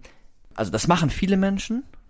Und wenn man das nicht will, sagt sie, also wenn ich nicht belogen will, als meine, als Mama jetzt zum Beispiel in dem Fall, ja. dann sagt sie, dann sollte man das offen kommunizieren, dass man das quasi aushalten möchte und dann wäre vielleicht so eine wohlwollende Lüge nicht mehr gerechtfertigt. Aber grundsätzlich, wenn so eine wohlwollende Absicht dahinter steckt, ist natürlich ein weiter Begriff, ne? Aber man kann sich trotzdem was darunter vorstellen. dann sind die ähm, legitimiert. Also wenn ich mit der Lüge Leid, und das ist wieder dieses Utilitaristische, auch dieses Leid vermeiden möchte und Glück. Man kann es dann zumindest, man kann es ganz gut nachvollziehen. Genau. Es- Man kann natürlich trotzdem beleidigt sein, wenn es dann, wenn die Lüge dann ähm, äh, aufploppt so und man kennt auf einmal die Wahrheit, kann man natürlich trotzdem beleidigt sein jetzt als Betroffener, aber man kann es dann eher nachvollziehen. Ist vielleicht auch ein bisschen wie noch ein Beispiel, wenn man ähm, wenn wenn jetzt ein Vater beispielsweise sterbenskrank ist, so ich nehme jetzt auch so ein Beispiel, und er erzählt das aber seinen Kindern nicht, damit ja. die nicht davon betroffen sind und nicht irgendwie jetzt dann die ganze Zeit so traurig sind. So, ne? Das wäre ja auch ein Beispiel, wo man und da würden dann aber auch viele sagen, hey komm, sag mir die Wahrheit. Äh, Da würden, glaube ich, viele Leute auch ähm, Genau. das blöd finden, dass sie angelogen werden, aber man könnte es verzeihen, weil die Absicht eine gute war. Genau, man könnte dann zweierlei argumentieren. Man könnte sagen, es ist eine wohlwollende Lüge mit der Absicht, den Kindern nicht zu schädigen. Ja, Oder es ist eine Lüge aus der Intimität der Privatsphäre. klar, das auch. Das wäre auch ein stimmt. zweites Beispiel. Und auch noch ein weiteres für gute Lügen. Also wo Lügen erlaubt sind. Es gibt gewisse Sachen, denen geht das, das geht anderen Personen nichts an. Natürlich, wie dichter Personen an dir dran sind, desto mehr geht es denen vielleicht auch an. Ähm, aber du kannst lügen, wenn dich jemand nach was sehr Intimem fragt, würde sie sagen. Das sind, das sind, die brauchen schon sehr gute Gründe. Zum Beispiel der Staat braucht sehr gute Gründe, um zu wissen, wie viel Geld auf meinem Konto liegt oder so. Du kannst ihn auch, also wenn dir jetzt einfach random dich jemand fragt, als Polizist oder so, wie viel Geld haben sie, dann musst du, kannst du halt lügen. So. Das, äh, das ist, ähm, ist erlaubt. Deswegen ist es ja auch so unangenehm für Menschen, die Hartz IV bekommen, weil sie ihr Leben so offenlegen müssen. Das ist, Ja. man verliert da diese Form der Privatsphäre, der Intimität. Und da gibt es auch gute Gründe, in vielen Fällen zu lügen. Nicht immer, aber es gibt gute Gründe. Beziehungsweise es kommt auch drauf an, ja, wie eng man mit der Person ist. Man könnte natürlich, Ja, man muss ja, ja, auch ja. nicht immer lügen, man kann ja auch einfach sagen, ich möchte da nicht drüber reden. Mhm. Ne? Weil dann, ich könnte mich natürlich auch, okay, es ist vielleicht ein gutes Recht, dass du bestimmte Sachen aus deiner Privatsphäre nicht erzählen möchtest, aber nur weil ich gefragt habe, ob du äh, in irgendeiner Beziehung gerade steckst, musst du ja nicht gleich rumlügen, dass du äh, mega die polyamoröse äh, Multi-Beziehung Ja. am Start hast oder sowas. Da würde ich auch denken, okay, warum erzählst du jetzt so einen Quatsch? So, Ja. warum lügst du mich jetzt an? Sag doch einfach, ähm, du möchtest nicht darüber reden. Ne? Also Ja. da kommt es auch, da merkt man vielleicht nochmal, dass es wirklich auf den Einzelfall so irgendwie dann auch ankommt und selbst da das nicht so verallgemeinerbar ist. Genau. Dass man auch nicht, ja, das nicht verallgemeinern darf, nur weil die Privatsphäre betroffen ist, darf man lügen.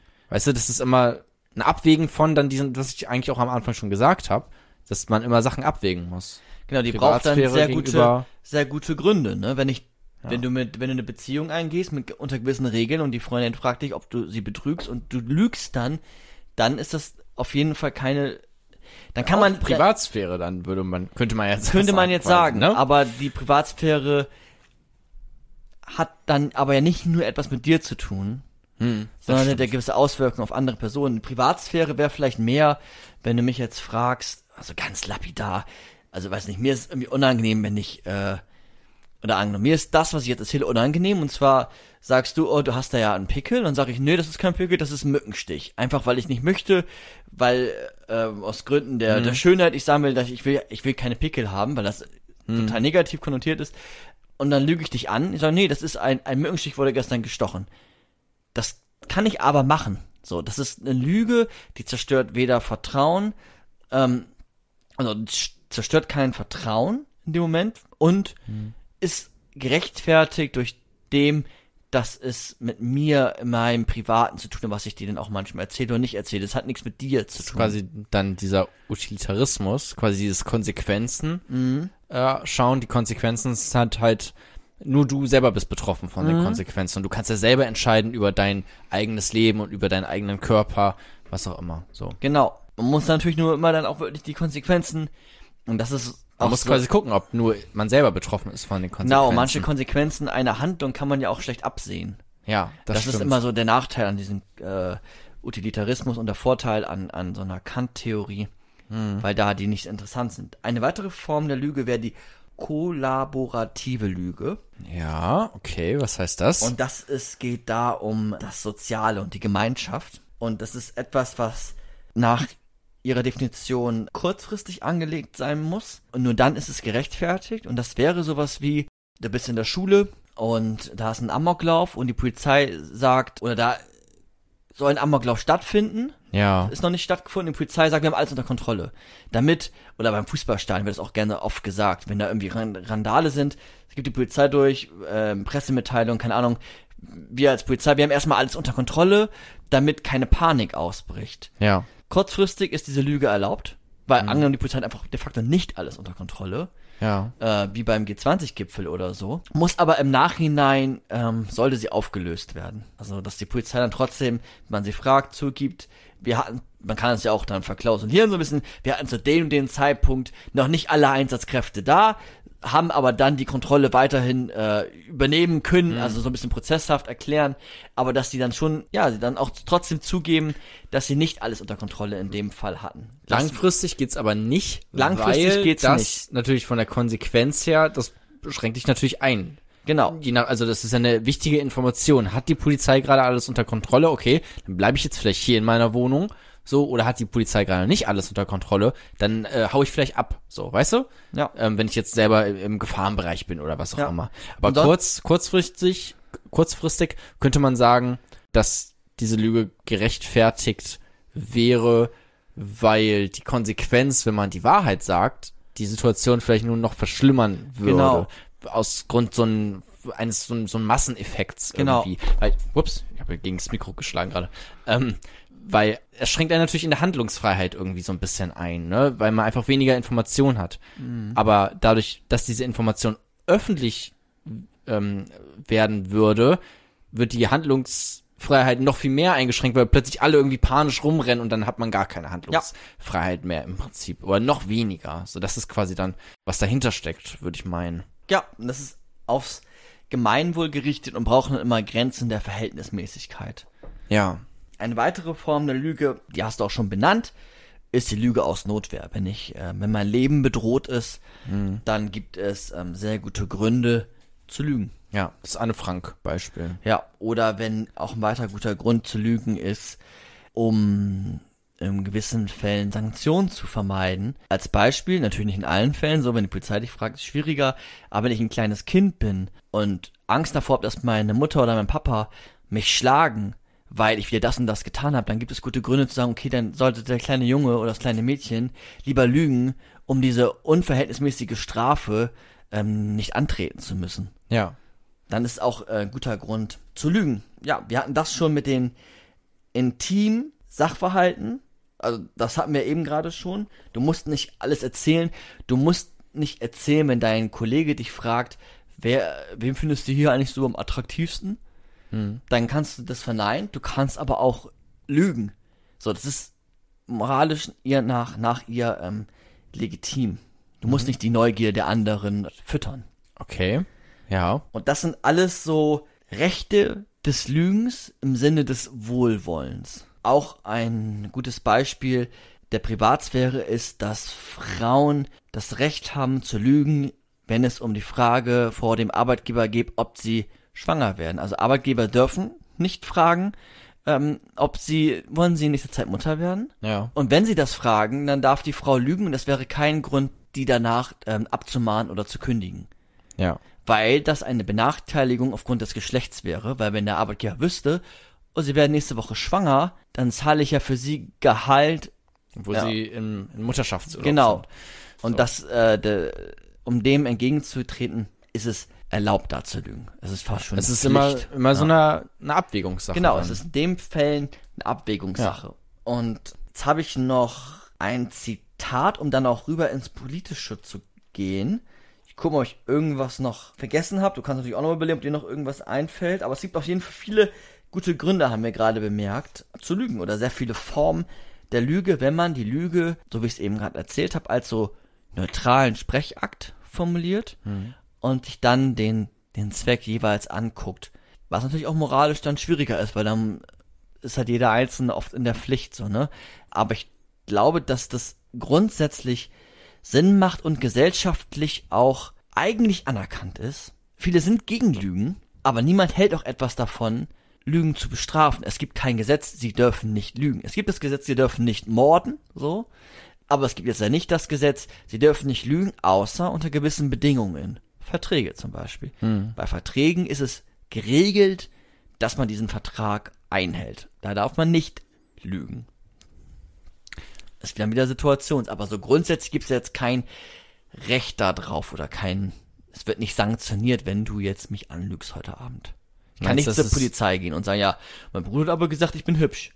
Du meinst, das ist auch ein Indiz dafür, dass es einfach kein nicht in den kategorischen Imperativ so Ja, reinpasst, weil der wäre ja einfach in ein Gesetz ähm, zu übertragen. Das Ja. könnte man einfach machen, beziehungsweise wird ja gemacht mit Menschenrechten, was auch immer. Aber Lügen kannst du so nicht in den kategorischen Imperativ einfügen, so dass es immer funktioniert und dann einfach so sanktioniert werden kann, weil es genau. immer so auf diese Situation abhängig ist, weil Lügen halt einfach so ein allgemeiner, breit gefächerter Begriff ist. Ja, und vielleicht, es klingt so, also er ist sehr allgemein, aber vielleicht nicht abstrakt genug, um in diesem kategorischen Imperativ zu passen. Ne? Also er ist zu allgemein, aber er müsste quasi noch abstrakter sein oder noch allgemeiner, das könnte man natürlich auch sagen, aber eigentlich ist der bessere Gr- Begriff, dieser Handlungsanweisung müsste zur Maxime werden und diese Maxime müsste so gefasst werden, dass sie in jeden Fall passt. Also ein gutes Beispiel ist da auch, ähm, um nochmal diese Maxime deutlich zu machen, ein kleiner Einschub von eben.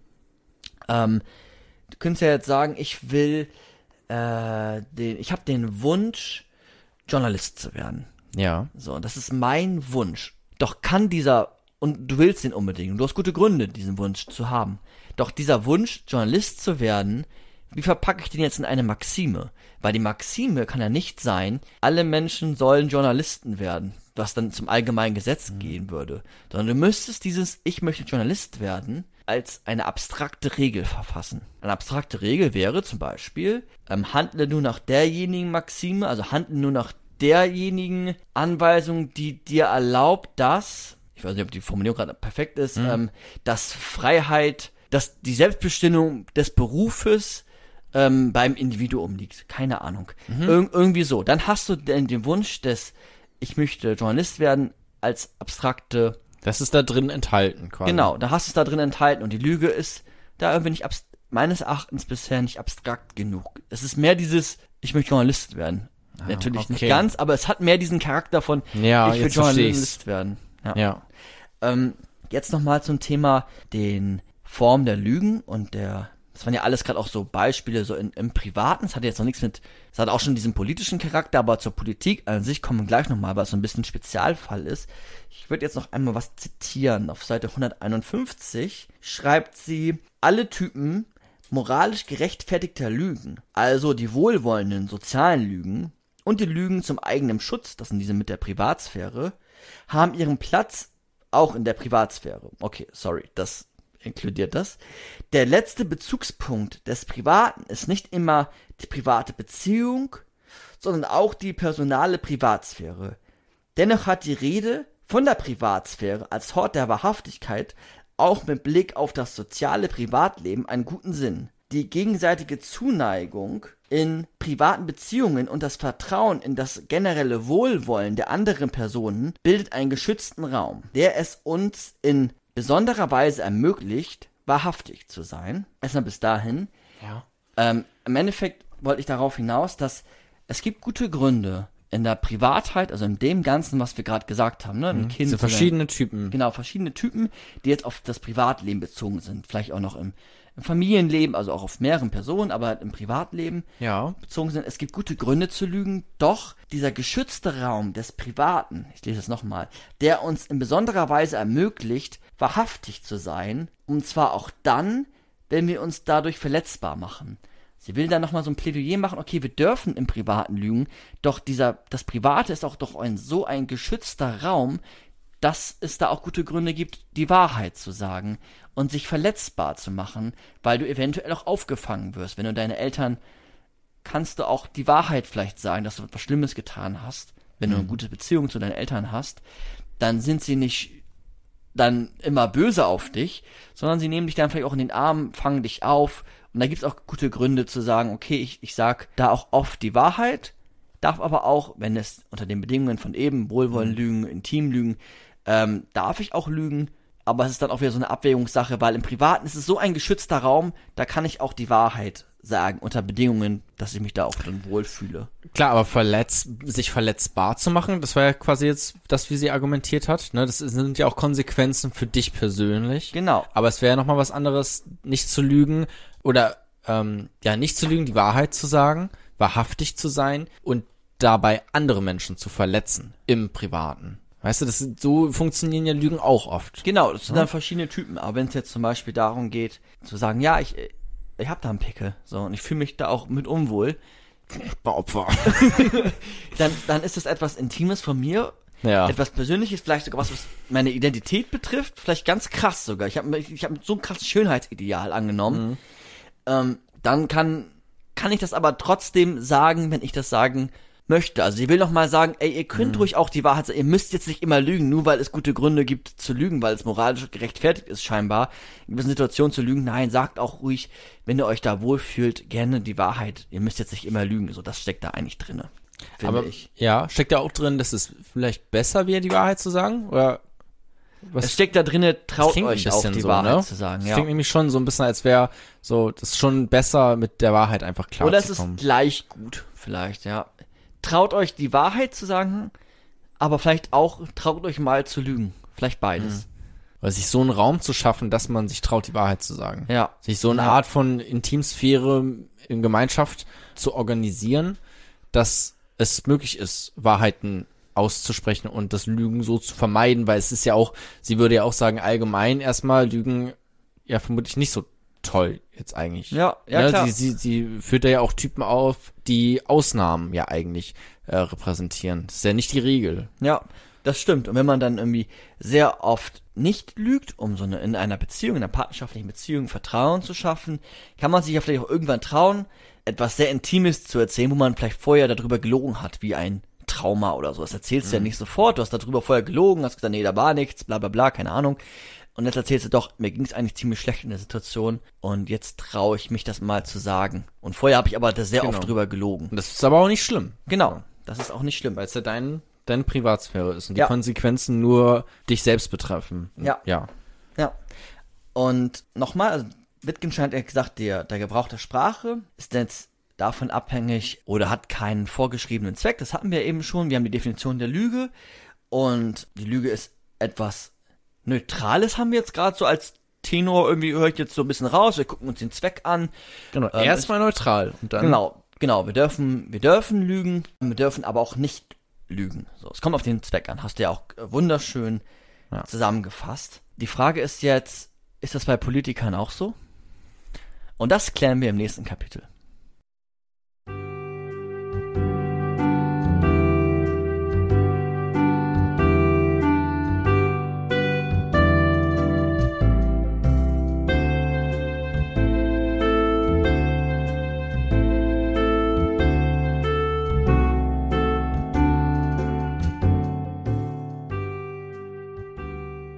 Kapitel 4. Dürfen Politiker lügen? Der Existenzialist Karl Jaspers sagt zur Politik, Friede ist nur durch Freiheit und Freiheit nur durch Wahrheit möglich. Haben also Politiker eine Wahrheitspflicht? Ist jetzt so die Frage. Na, vielleicht erstmal du. Du hast ja vorhin schon mal gesagt, du könntest dir sogar vorstellen, dass die höhere moralische Maßstäbe haben. Haben Politiker eine Wahrheitspflicht? Denn wir brauchen, sagt er jetzt, Sie machen ja ein Gelöbnis am Anfang, ne? Also ich, Auch, ich weiß ja. nicht gerade nicht ganz genau, wie es wie es klingt, aber sie äh, geloben ja bei Gott. Ähm, doch, äh, sagen sie nicht sogar irgendwas mit Wahrheit? Bestimmt. Die Wahrheit und nichts als die Wahrheit. ja, Irgendwie, irgendwie so geht das, glaube ich. Ich habe es jetzt nicht genau im Kopf, ne? Aber es ist ja quasi wie so ein mündlicher Vertrag, den sie da abschließen. Mit uns, dem also würdest du der sagen, sie, Bevölkerung. sie sind zur Wahrheit verpflichtet. Ja. Ja. In aller Regel. also vielleicht äh, gibt's ja, ich habe ja auch vorhin sogar schon Ausnahmen genannt, ne? Ja, ich weiß. Bundesnachrichtendienst. Ähm, Wobei Bundesnachrichten, das wollte ich vorhin schon mal sagen, das sind ja keine Politiker. naja, aber der, unser Innenminister, Ja, okay. der Das Horst was- Seehofer, Das ist was ja, der weiß ja gewisse Sachen Das stimmt. und das, das absichtliche Nichtsagen ist ja ein bisschen wie, kommt dann auf die Definition von Lüge wieder an, ne? Aber wenn er jetzt einfach nur Informationen verschweigt, oder sagen wir, ich frage ihn, Ne? Ich frage ihn, hey, wie läuft denn das da? So, ganz genau. Dann, dann sagt er halt, ja, entweder er lügt oder er sagt halt einfach nichts dazu, was dann Ja. ähnlich ist wie eine Lüge zumindest. Ja. So. Und, und da würde ich sagen, okay, ist schon legitim. So, weil wenn du das jetzt öffentlich ausplapperst, dann wissen halt alle Länder, wie, wie unsere Geheimdienste funktionieren. Und dann sind es halt keine Geheimdienste mehr, sondern nur noch Dienste. Und dann hätten wir vielleicht ein Problem. Ja, zum Beispiel, wenn es um die Wahrheitspflicht von Politikern geht, wird oft gesagt, dass Politiker werden legitimiert durchs Volk. Ja. Und wir müssen ja Wir, wir wissen, beziehen uns jetzt auf Deutschland, ne? Parlamentarische. repräsentative Demokratie, ja. Ja. Wir müssen ja verlässliche Informationen über die Partei haben.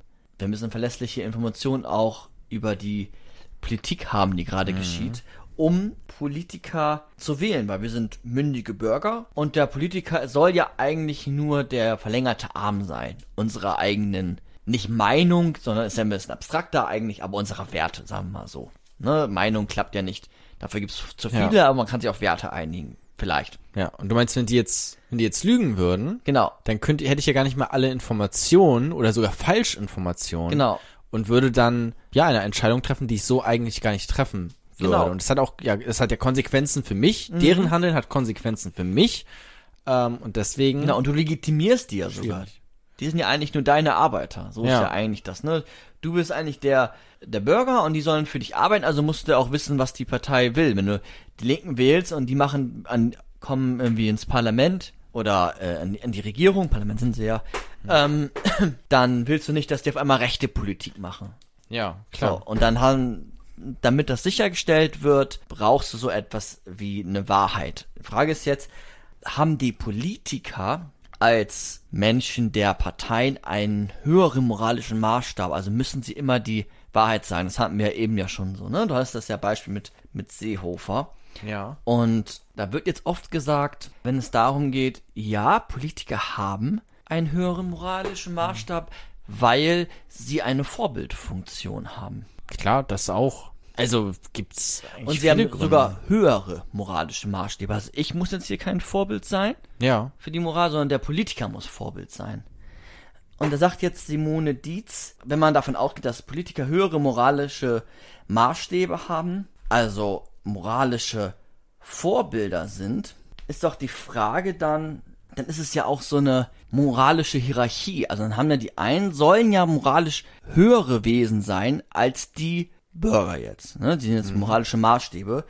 Doch wenn moralische Regeln gelten in dem Fall dann nicht mehr für alle Menschen, sondern für Politiker in besonderer Form. Und da sagt sie dann, dass zum einen Politiker damit überfordert werden und dass der Staatsbürger in der Mündigkeit degradiert wird, weil er doch das Souver der Souverän des Volkes ist und die ihre oder das Volk die Repräsentanten wählt und wie kann denn ein moralisch degradiertes Volk einen moralisch höheres Wesen wählen? Also Würde es ja nicht mal repräsentieren, ist quasi die Argumentation, richtig? ja, und es Ne? würde in der Mündigkeit abgesprochen werden, dass wir nicht so moralisch sind.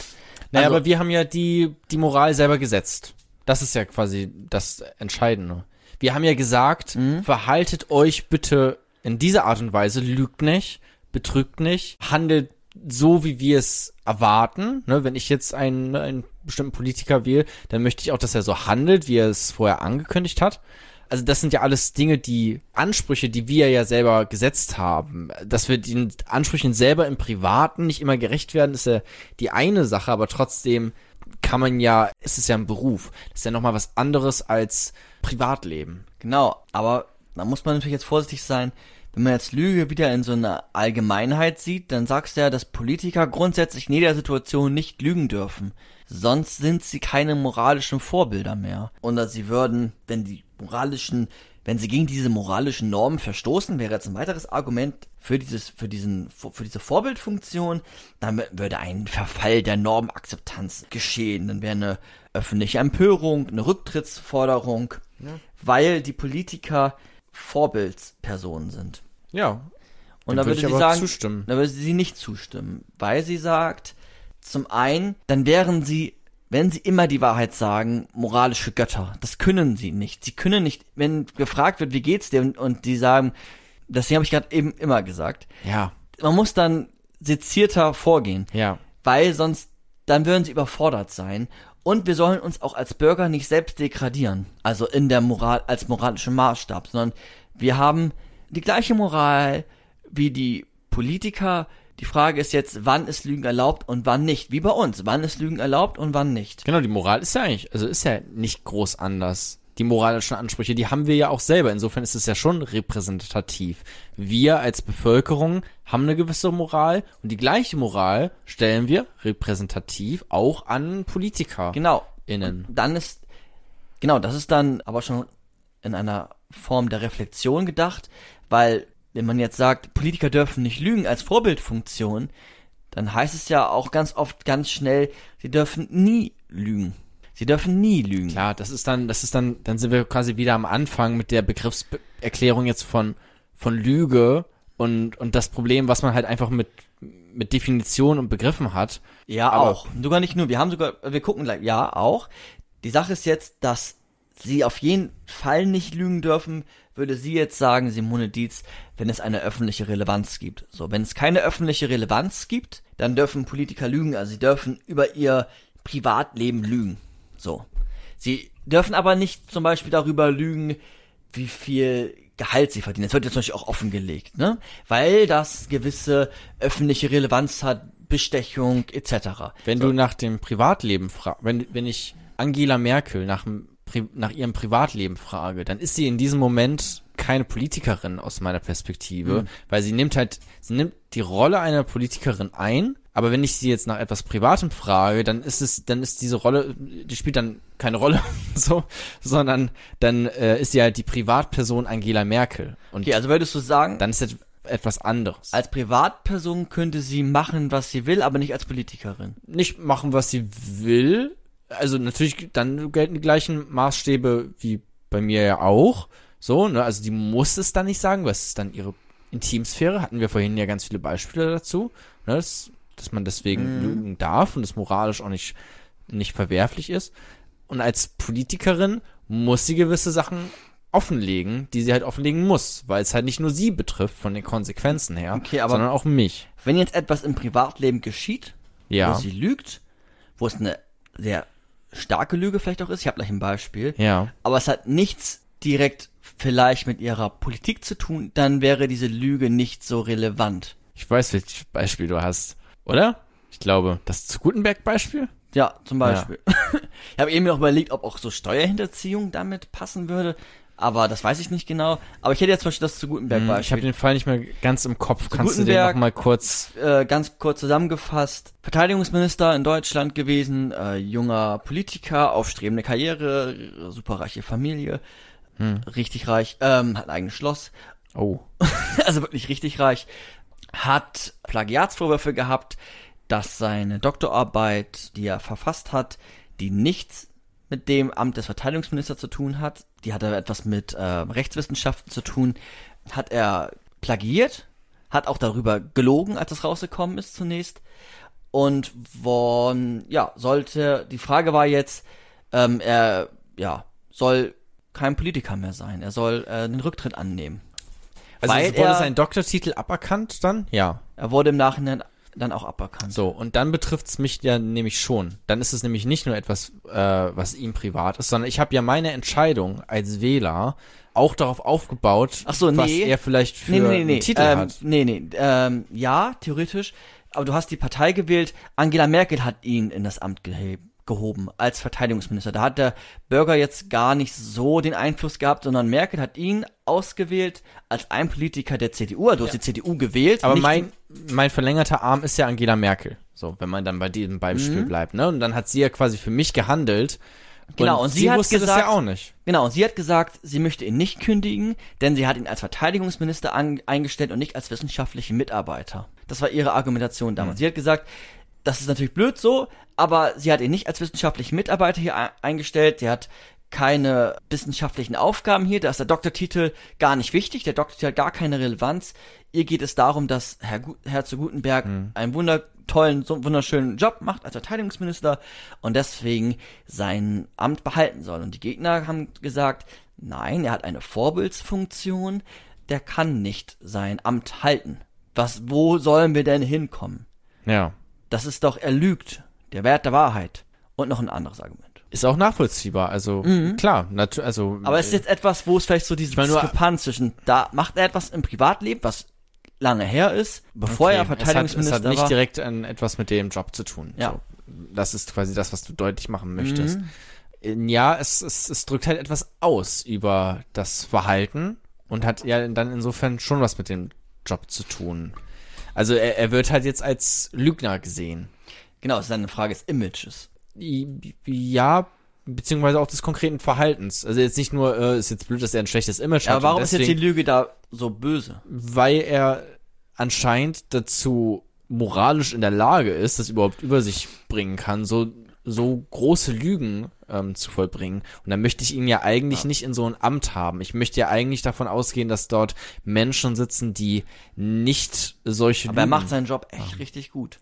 Und es hat diese, ja, aber du, das ist Lüge- Ver Vertrauen, Vertrauensbruch, der so stark ist, dass er quasi mit in diese in diese Sphäre aber ist das hinein. gerecht? Ist das dann noch gerechtfertigt? Tja. Weil er macht seinen Job gut. 70 Prozent der Deutschen waren dafür, dass ähm, er bleibt in seinem Amt, muss man dazu nochmal sagen. Und er hat auch Unterstützung bekommen aus den Medien, besonders aus der Bild-Zeitung.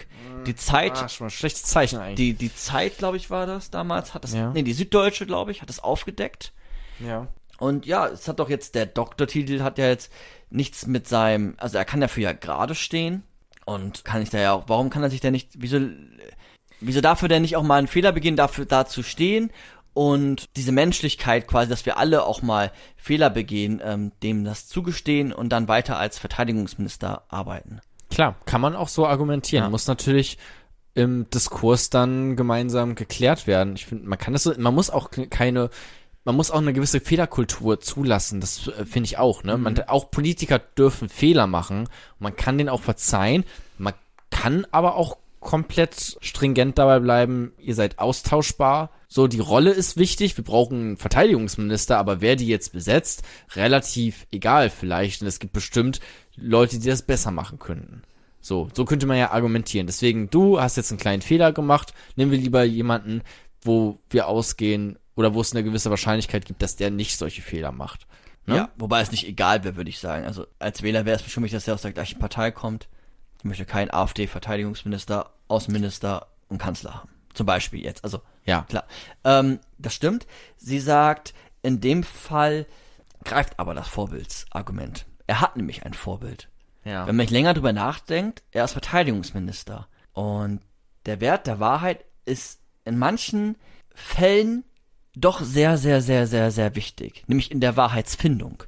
Die Wahrheitsfindung findet statt in den Universitäten. Und da sagt sie, der Verteidigungsminister, sagt jetzt Simone Dienz, hat ein Vorbild für die ganzen Studenten der Bundeswehrakademien. Denen kommt er nicht mehr gerecht, weil er ähm, gelogen hat und deswegen greift da das Vorbildsargument. Wäre er nicht, ich würde jetzt weiterdenken, wäre er vielleicht Landwirtschafts, das ist ein Spiel, ähm, also, äh, weiß nicht, Agrarminister, ich weiß gar nicht, kenne die ganzen Begriffe gar nicht, aber ein, ein Ministeramt, wo, wo, wo es keine universitäre Struktur dahinter irgendwie gibt, da wäre das Vorbild Wirtschaft, Wirtschaft, das gibt's halt auch sehr Ja, hab ich auch, Strukturen. aber Das ist direkt dieses. Bauernklischee, was in deinem Kopf noch war. Genau, aber gerade. er ist ja als Verteidigungsminister sogar der Vorgesetzte für die Soldaten. Ja. Also es ist ja noch ein Unterschied, ob ich, ich bin ja nicht Vorgesetzter als Landwirtschafts, äh, Ja, Minister. das ist das, was ich vorhin meinte, dass, diese Lüge strahlt quasi in Genau. andere Sphären mit hinein. Genau, und so, da, da ist es dann wichtig, die, die Sphäre des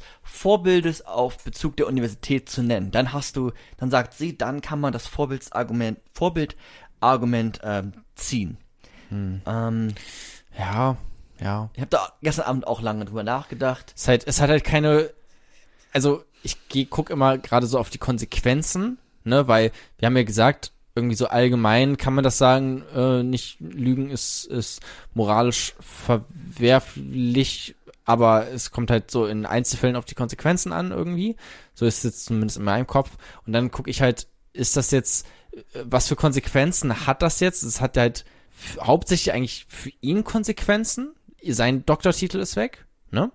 Und es hat halt dann insofern über so eine Vorbildsfunktion Konsequenzen für die anderen, aber ja auch nicht direkt, weißt du? Also ein Vorbild, Ist halt ich kann mich ja frei machen von Vorbildern, weißt du, also die, die Studenten sind jetzt nicht so, dass die auf einmal alle Jein. schlechter Das werden. stimmt, aber stell dir mal vor, der Dekan der Universität wird sein Master und sein Doktor oder was auch immer alles aberkannt.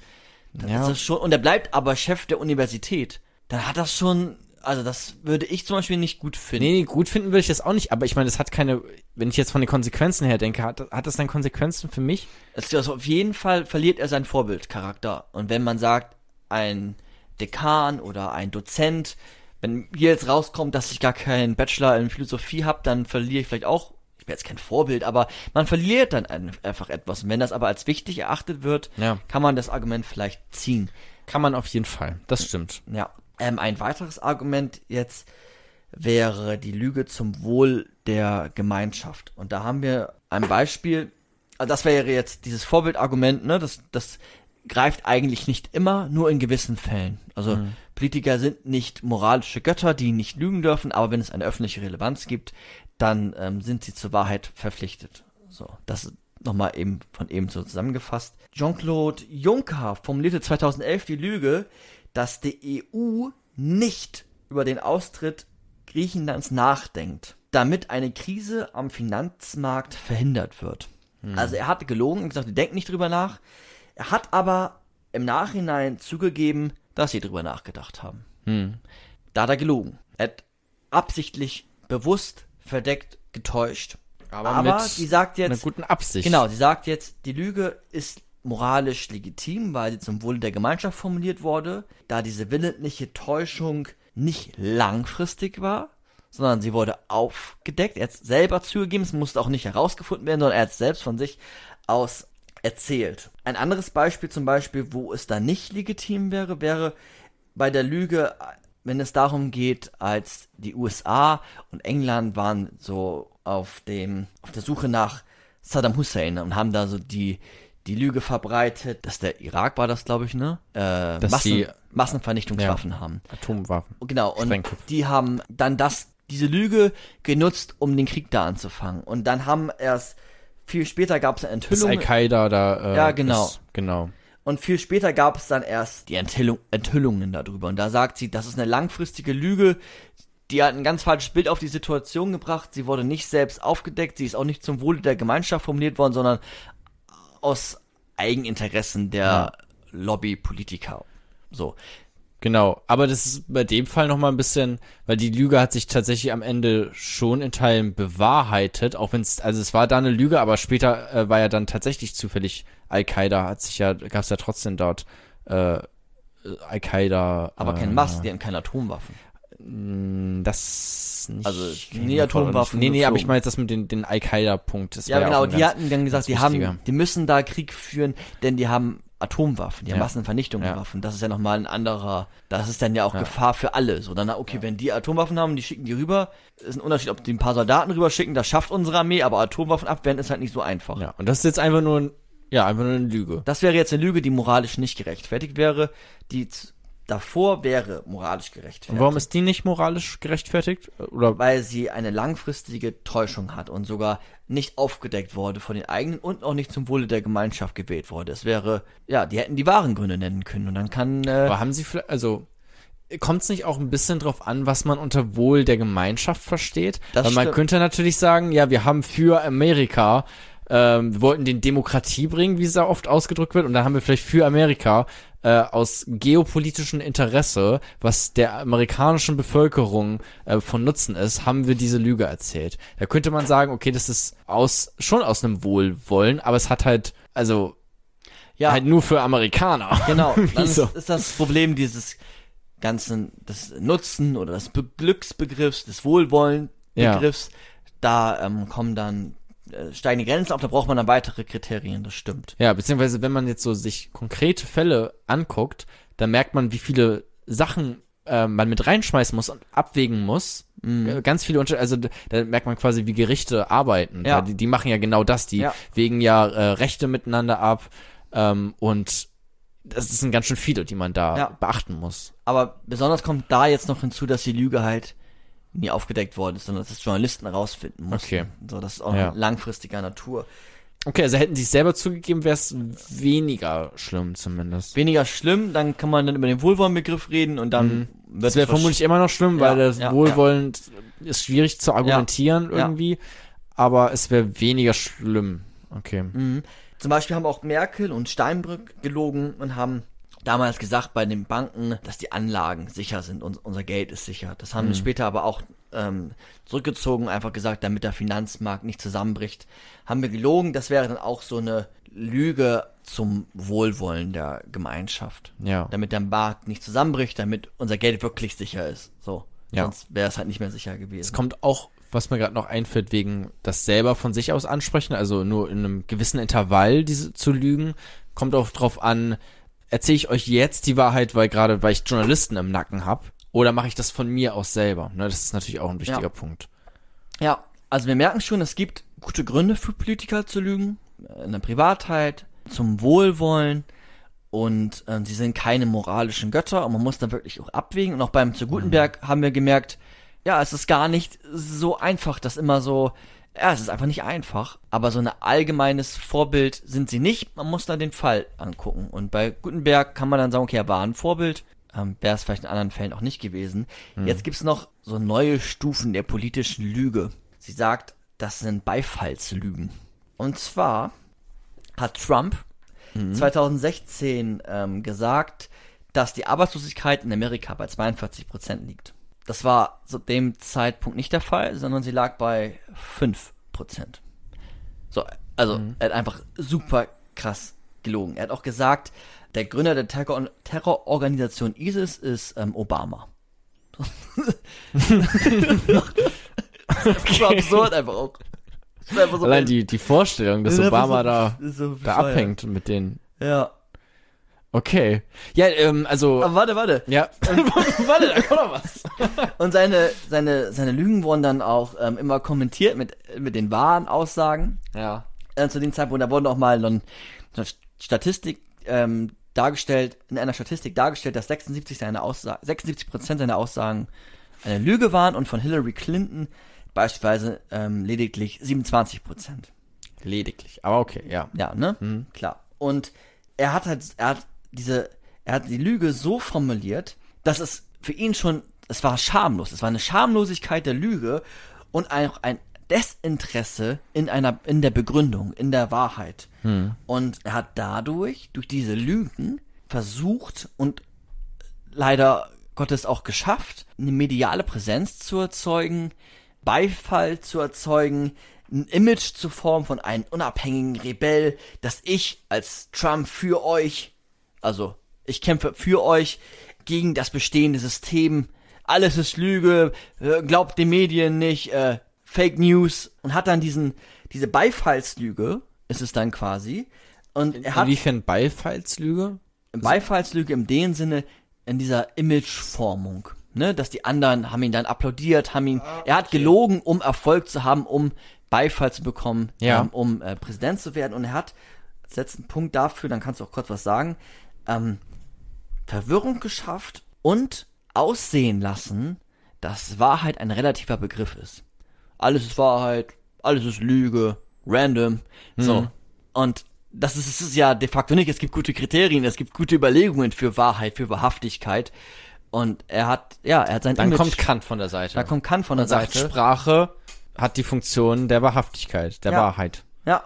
Und er hat sich jetzt nur danach gerichtet, was gut ankommt, was für ihn seines Erachtens nach gut bei ihnen ankommt oder bei den äh, Zuhörern.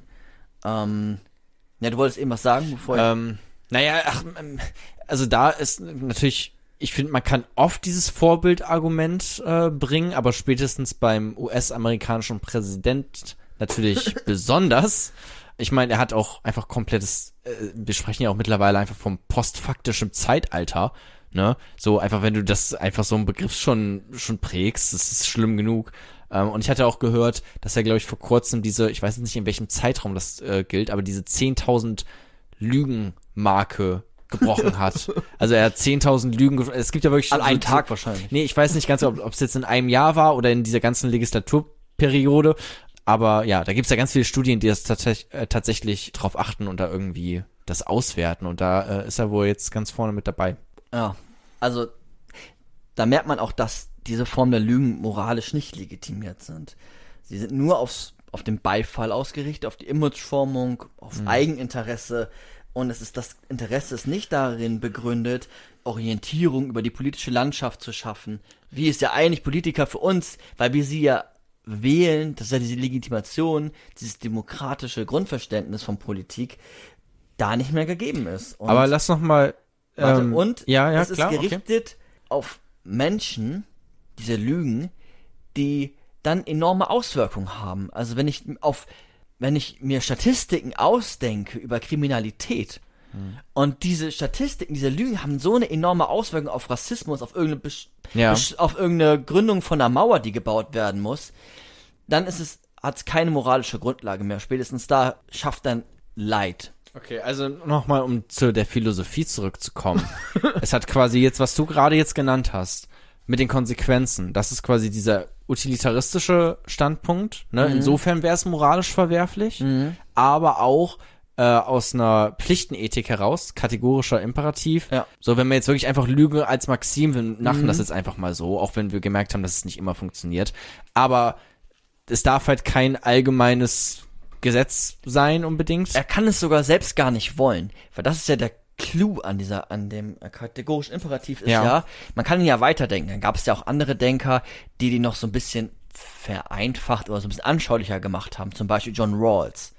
Ganz kurz reingeworfen, der hat so einen Schleier des Nichtwissens formuliert und er sagt, wir können wir können uns aus egoistischen Gründen alles überlegen, wie die Welt aussehen soll, aber wir wissen nicht, wer wir in der Welt sind. Trump kann das, wenn er das alles so sagen würde, Mexikaner sind alles, äh, weiß ich nicht, äh, schießen die ganze Zeit Street wir Gangs. töten alle Mexikaner, weil das irgendwie, weil das böse Menschen sind, genau. Aber er weiß in diesem kategorischen Imperativ eigentlich gar nicht, ob er selbst Amerikaner ist. Dann das würde ist er dann sich- dieses Experiment genau, mit dem und dann würde er- genau, und dann würde er weißt, sich- wer du bist in der Gesellschaft. Genau, danke. Und dann würde er sich selbst dadurch ja schaden, wenn er selbst Ameri äh, Mexikaner am Ende ist. Deswegen kann er gar nicht zu dieser Maxime kommen, dass Mexikaner alle in den Knast gehören.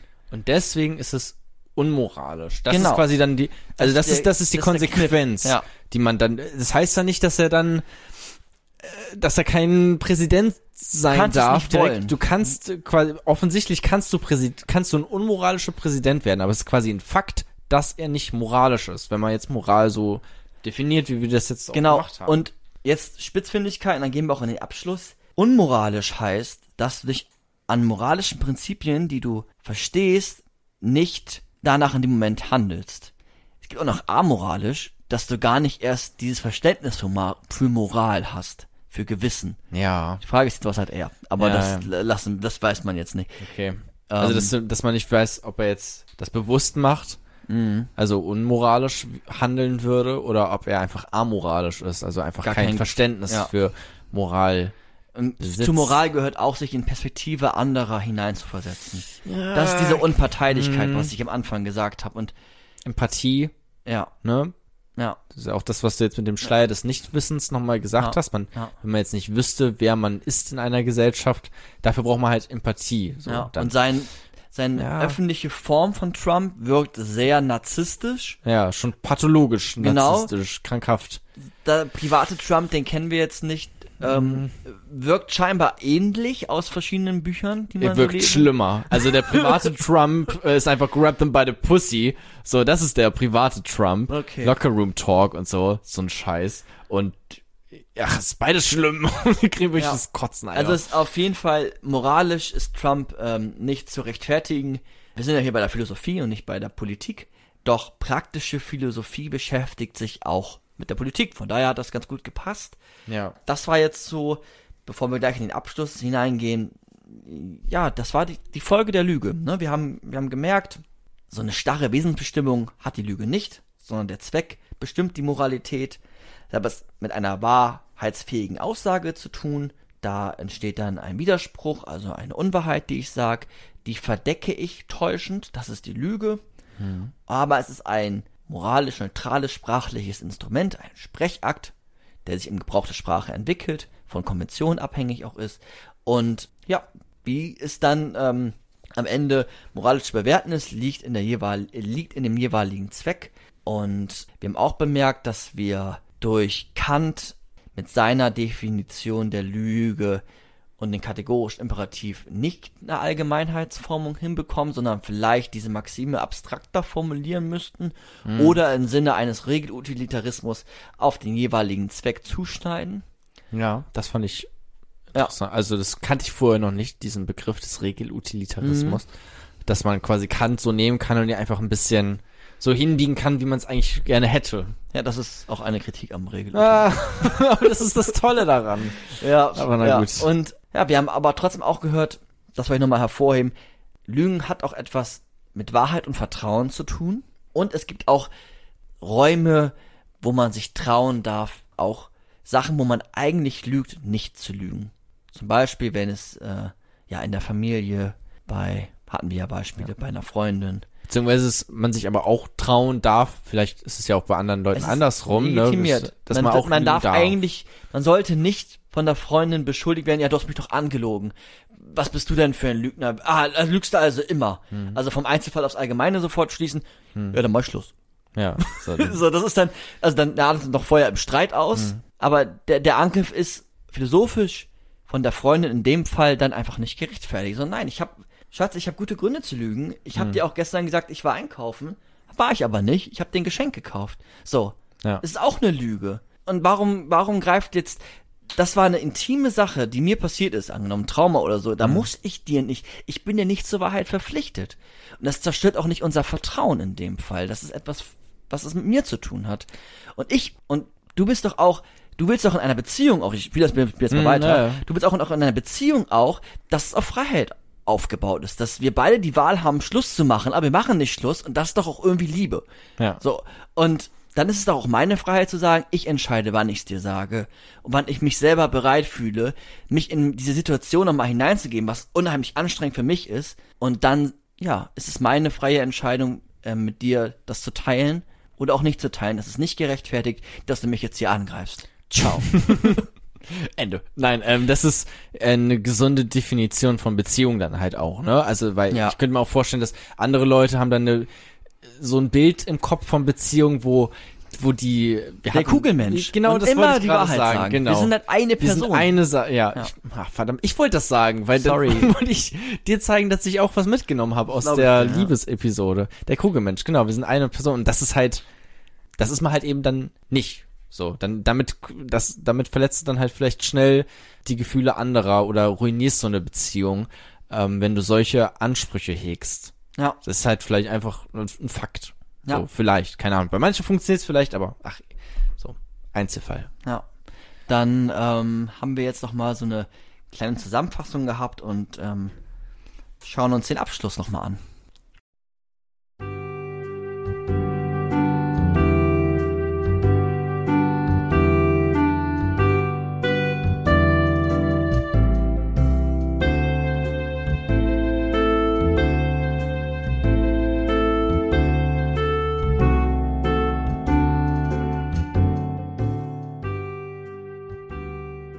Kapitel 5.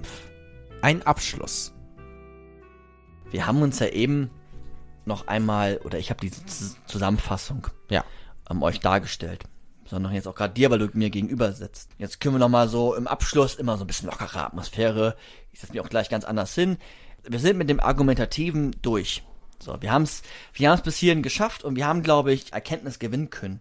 Es ist interessant, wie lange man über so ein Thema reden kann, beziehungsweise in was für verschiedene philosophische Ecken und Denkrichtungen man auf einmal vorstoßt, während man sich mit so einem Thema beschäftigt. Und wir haben Ich meine, wir haben jetzt fast drei Stunden über Lügen geredet. Genau, ich erwähne mal kurz, was wir nicht gemacht haben. Es gab auch noch sowas wie Kriegslügen, nackte Lügen, aufopfernde Lügen, Lügen aus Scham, versteinerte Lügen, Werbungslüge, prosoziale Lüge, Lüge aus Untreue, Hochstaplerlüge, Unterhaltungslüge. Also wir, wir könnten noch viel länger drüber reden. Also wenn einem das Thema noch weiter interessiert, könnte man sich dieses Buch holen, meinst du? Ja. Okay. Und jetzt will ich dir noch mal kurz etwas vorlesen. Ja. zum Thema Lüge und wie man damit umgehen kann. Indem man sich die Sicht auf das Phänomen nicht durch eine falsche Dämonisierung des Lügens verstellt, indem man die Alltäglichkeit von Lügen, die eigene Akzeptanz bestimmter Lügen, nicht zuletzt auch das eigene Täterwissen in Betracht zieht, Die rigorose Ablehnung aller Lügen schützt vor verletzenden Lügen nicht. Sie macht einen sogar verwundbar, denn sie ist unrealistisch und unangemessen. Ja. Das war die Ausgangsfrage und ich glaube, die muss man jetzt gar nicht so krass kommentieren. Also ich würde jetzt nicht nochmal kommentieren, du kannst nochmal kommentieren, wenn du Es ist halt, weil, wenn man jetzt einfach Leute vom Alltagsverständnis her fragt, hey, wie findest du Lügen, sagen die blöd. Hm. So. Und das möchte sie jetzt quasi relativieren und einordnen. Oder hat sie Ja. gemacht, so. Oder haben wir jetzt auch gemacht Ja. mit ihrer Hilfe. Und genau, das ist dann die Konklusion Ja. dadurch. Und ich finde, jetzt versteht man sie auch nochmal einen Tick anders, wenn man sie jetzt nochmal langsam auch durchliest mit den Erkenntnissen, die man gewonnen hat. Ja. Ja, wir haben ganz, ganz viele Lügentypen gesehen. Es gibt auch noch diese nackte Lüge, fand ich ganz interessant. Kollaborative nackte Lüge.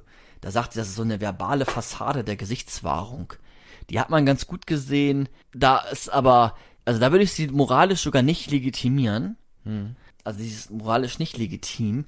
Ähm, diese nackte Fassade war ganz schön deutlich, als zu Zeiten des Krieges, NS-Zeit, es einfach schon klar war, dass sie verlieren. Die Truppen Russlands waren in Berlin, aber durchs Radio lief immer noch, dass sie äh, auf dem Vormarsch sind und Deutschland gewinnt.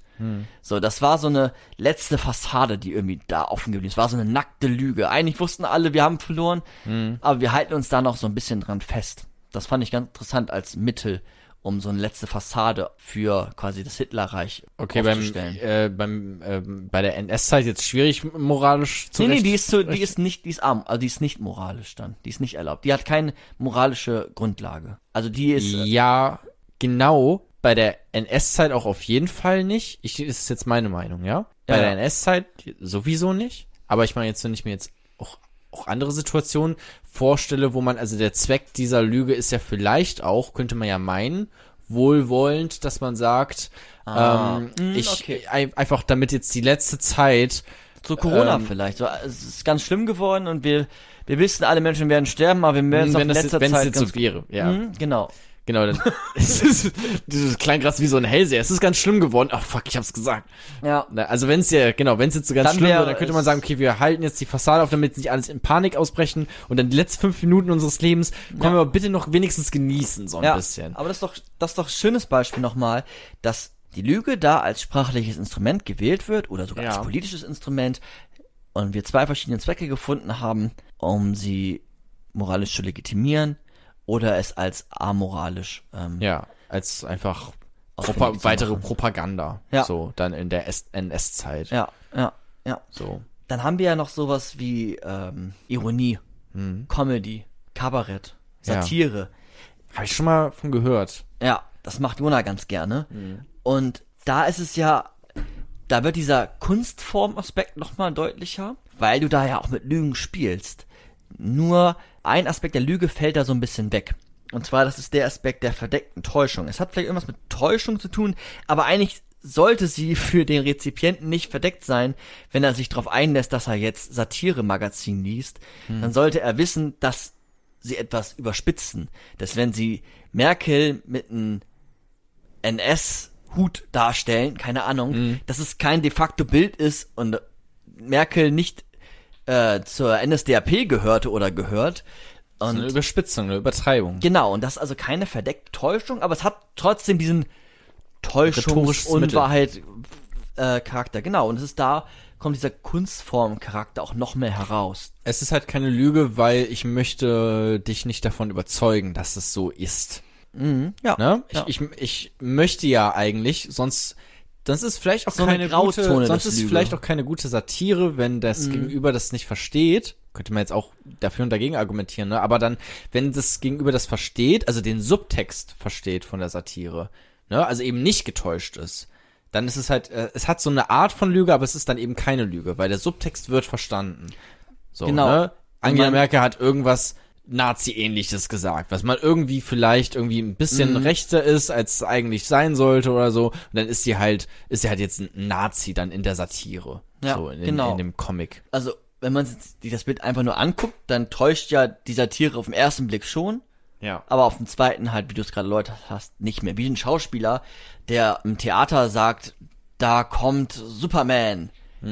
Da kommt halt de facto nicht Superman. Da fliegt vielleicht nicht mal jemand lang, sondern das sollen sich dann die Zuhörer oder Zuseherin ähm, vorstellen. So, So, dann lügt der de facto dann auch gerade uns an, die im Theater sitzen, aber es ist halt keine verdeckte Täuschung. Ja.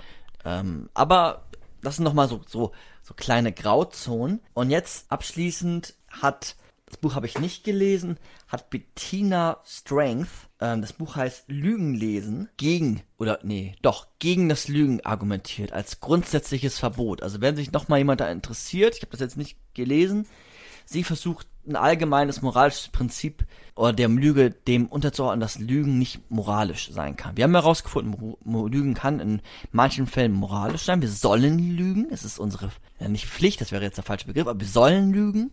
Vielleicht auch Pflicht in manchen Ja, Fällen. aber Pflicht ist man bei Kant, weißt du, dann, dann okay, dann ist ein falsche. Assoziation. Okay. Ja. Mhm. Und genau, sie argumentiert dann dagegen. Es gibt eine Pflicht, dass wir nicht lügen sollen. Das fand ich nochmal so ganz interessant. Die hat auch Buch vorher geschrieben, das heißt das böse Denken oder böses Denken. Und da geht sie gegen die Vorstellung vor, dass das Böse aus Gedankenlosigkeit und oder aus Mangel von Bildung entsteht. Also sie ist auch eine ähm, Philosophin, die sich mit Hannah Arendt zum Beispiel auseinandergesetzt hat, die genau das sagt, in, einer, in der Banalität des Bösen, dass das Böse aus Gedankenlosigkeit entsteht, unter anderem, oder ein Teil davon ist.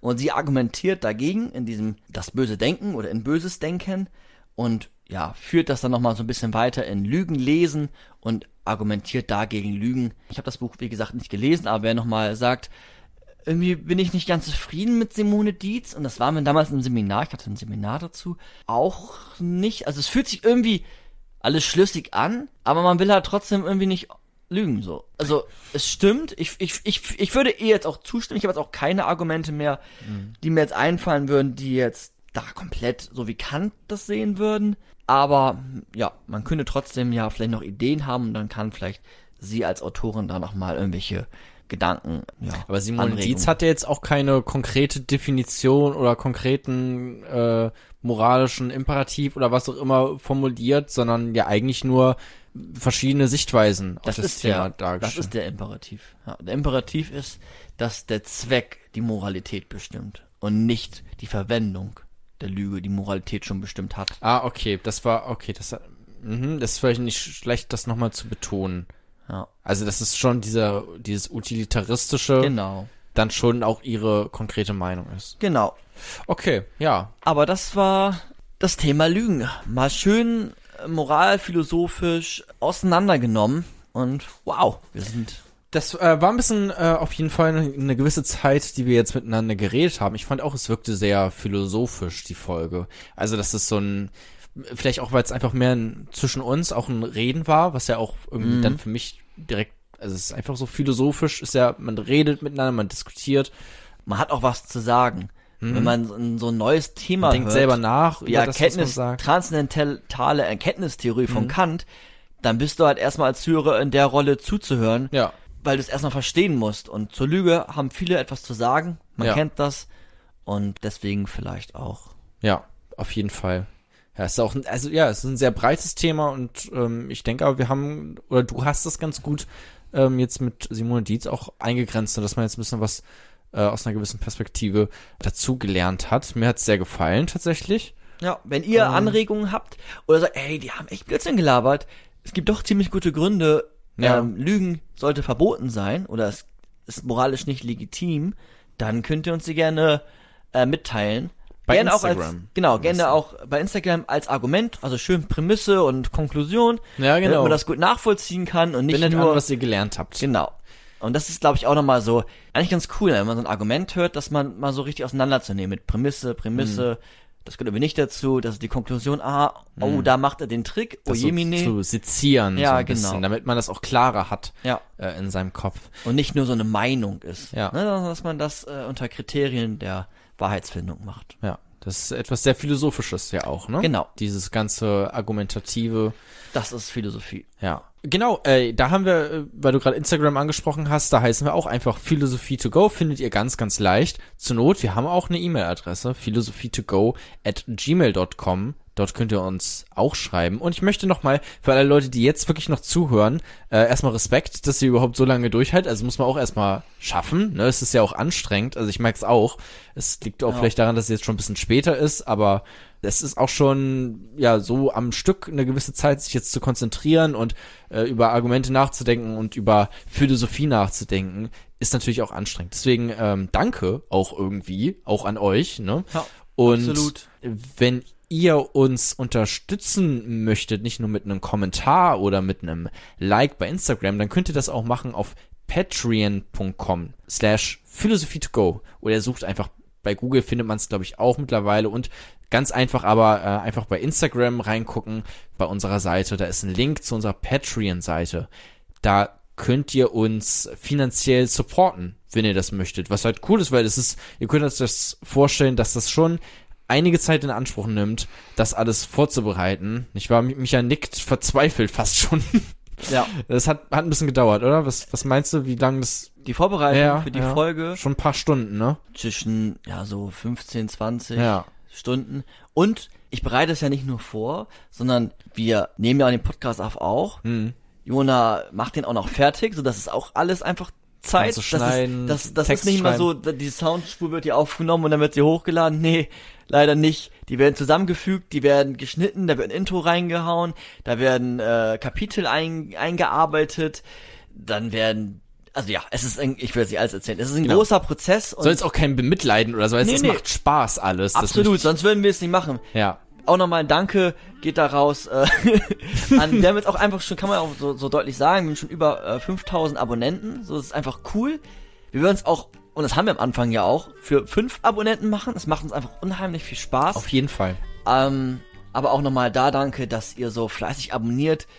Damit haben wir, und jetzt gibt es uns, ähm, warte, wirklich, Ein bisschen mehr als ein Jahr jetzt. ein Jahr und einen Tag, glaube ich. Also wir hatten, glaube Oh. ich, gestern Geburtstag oder so.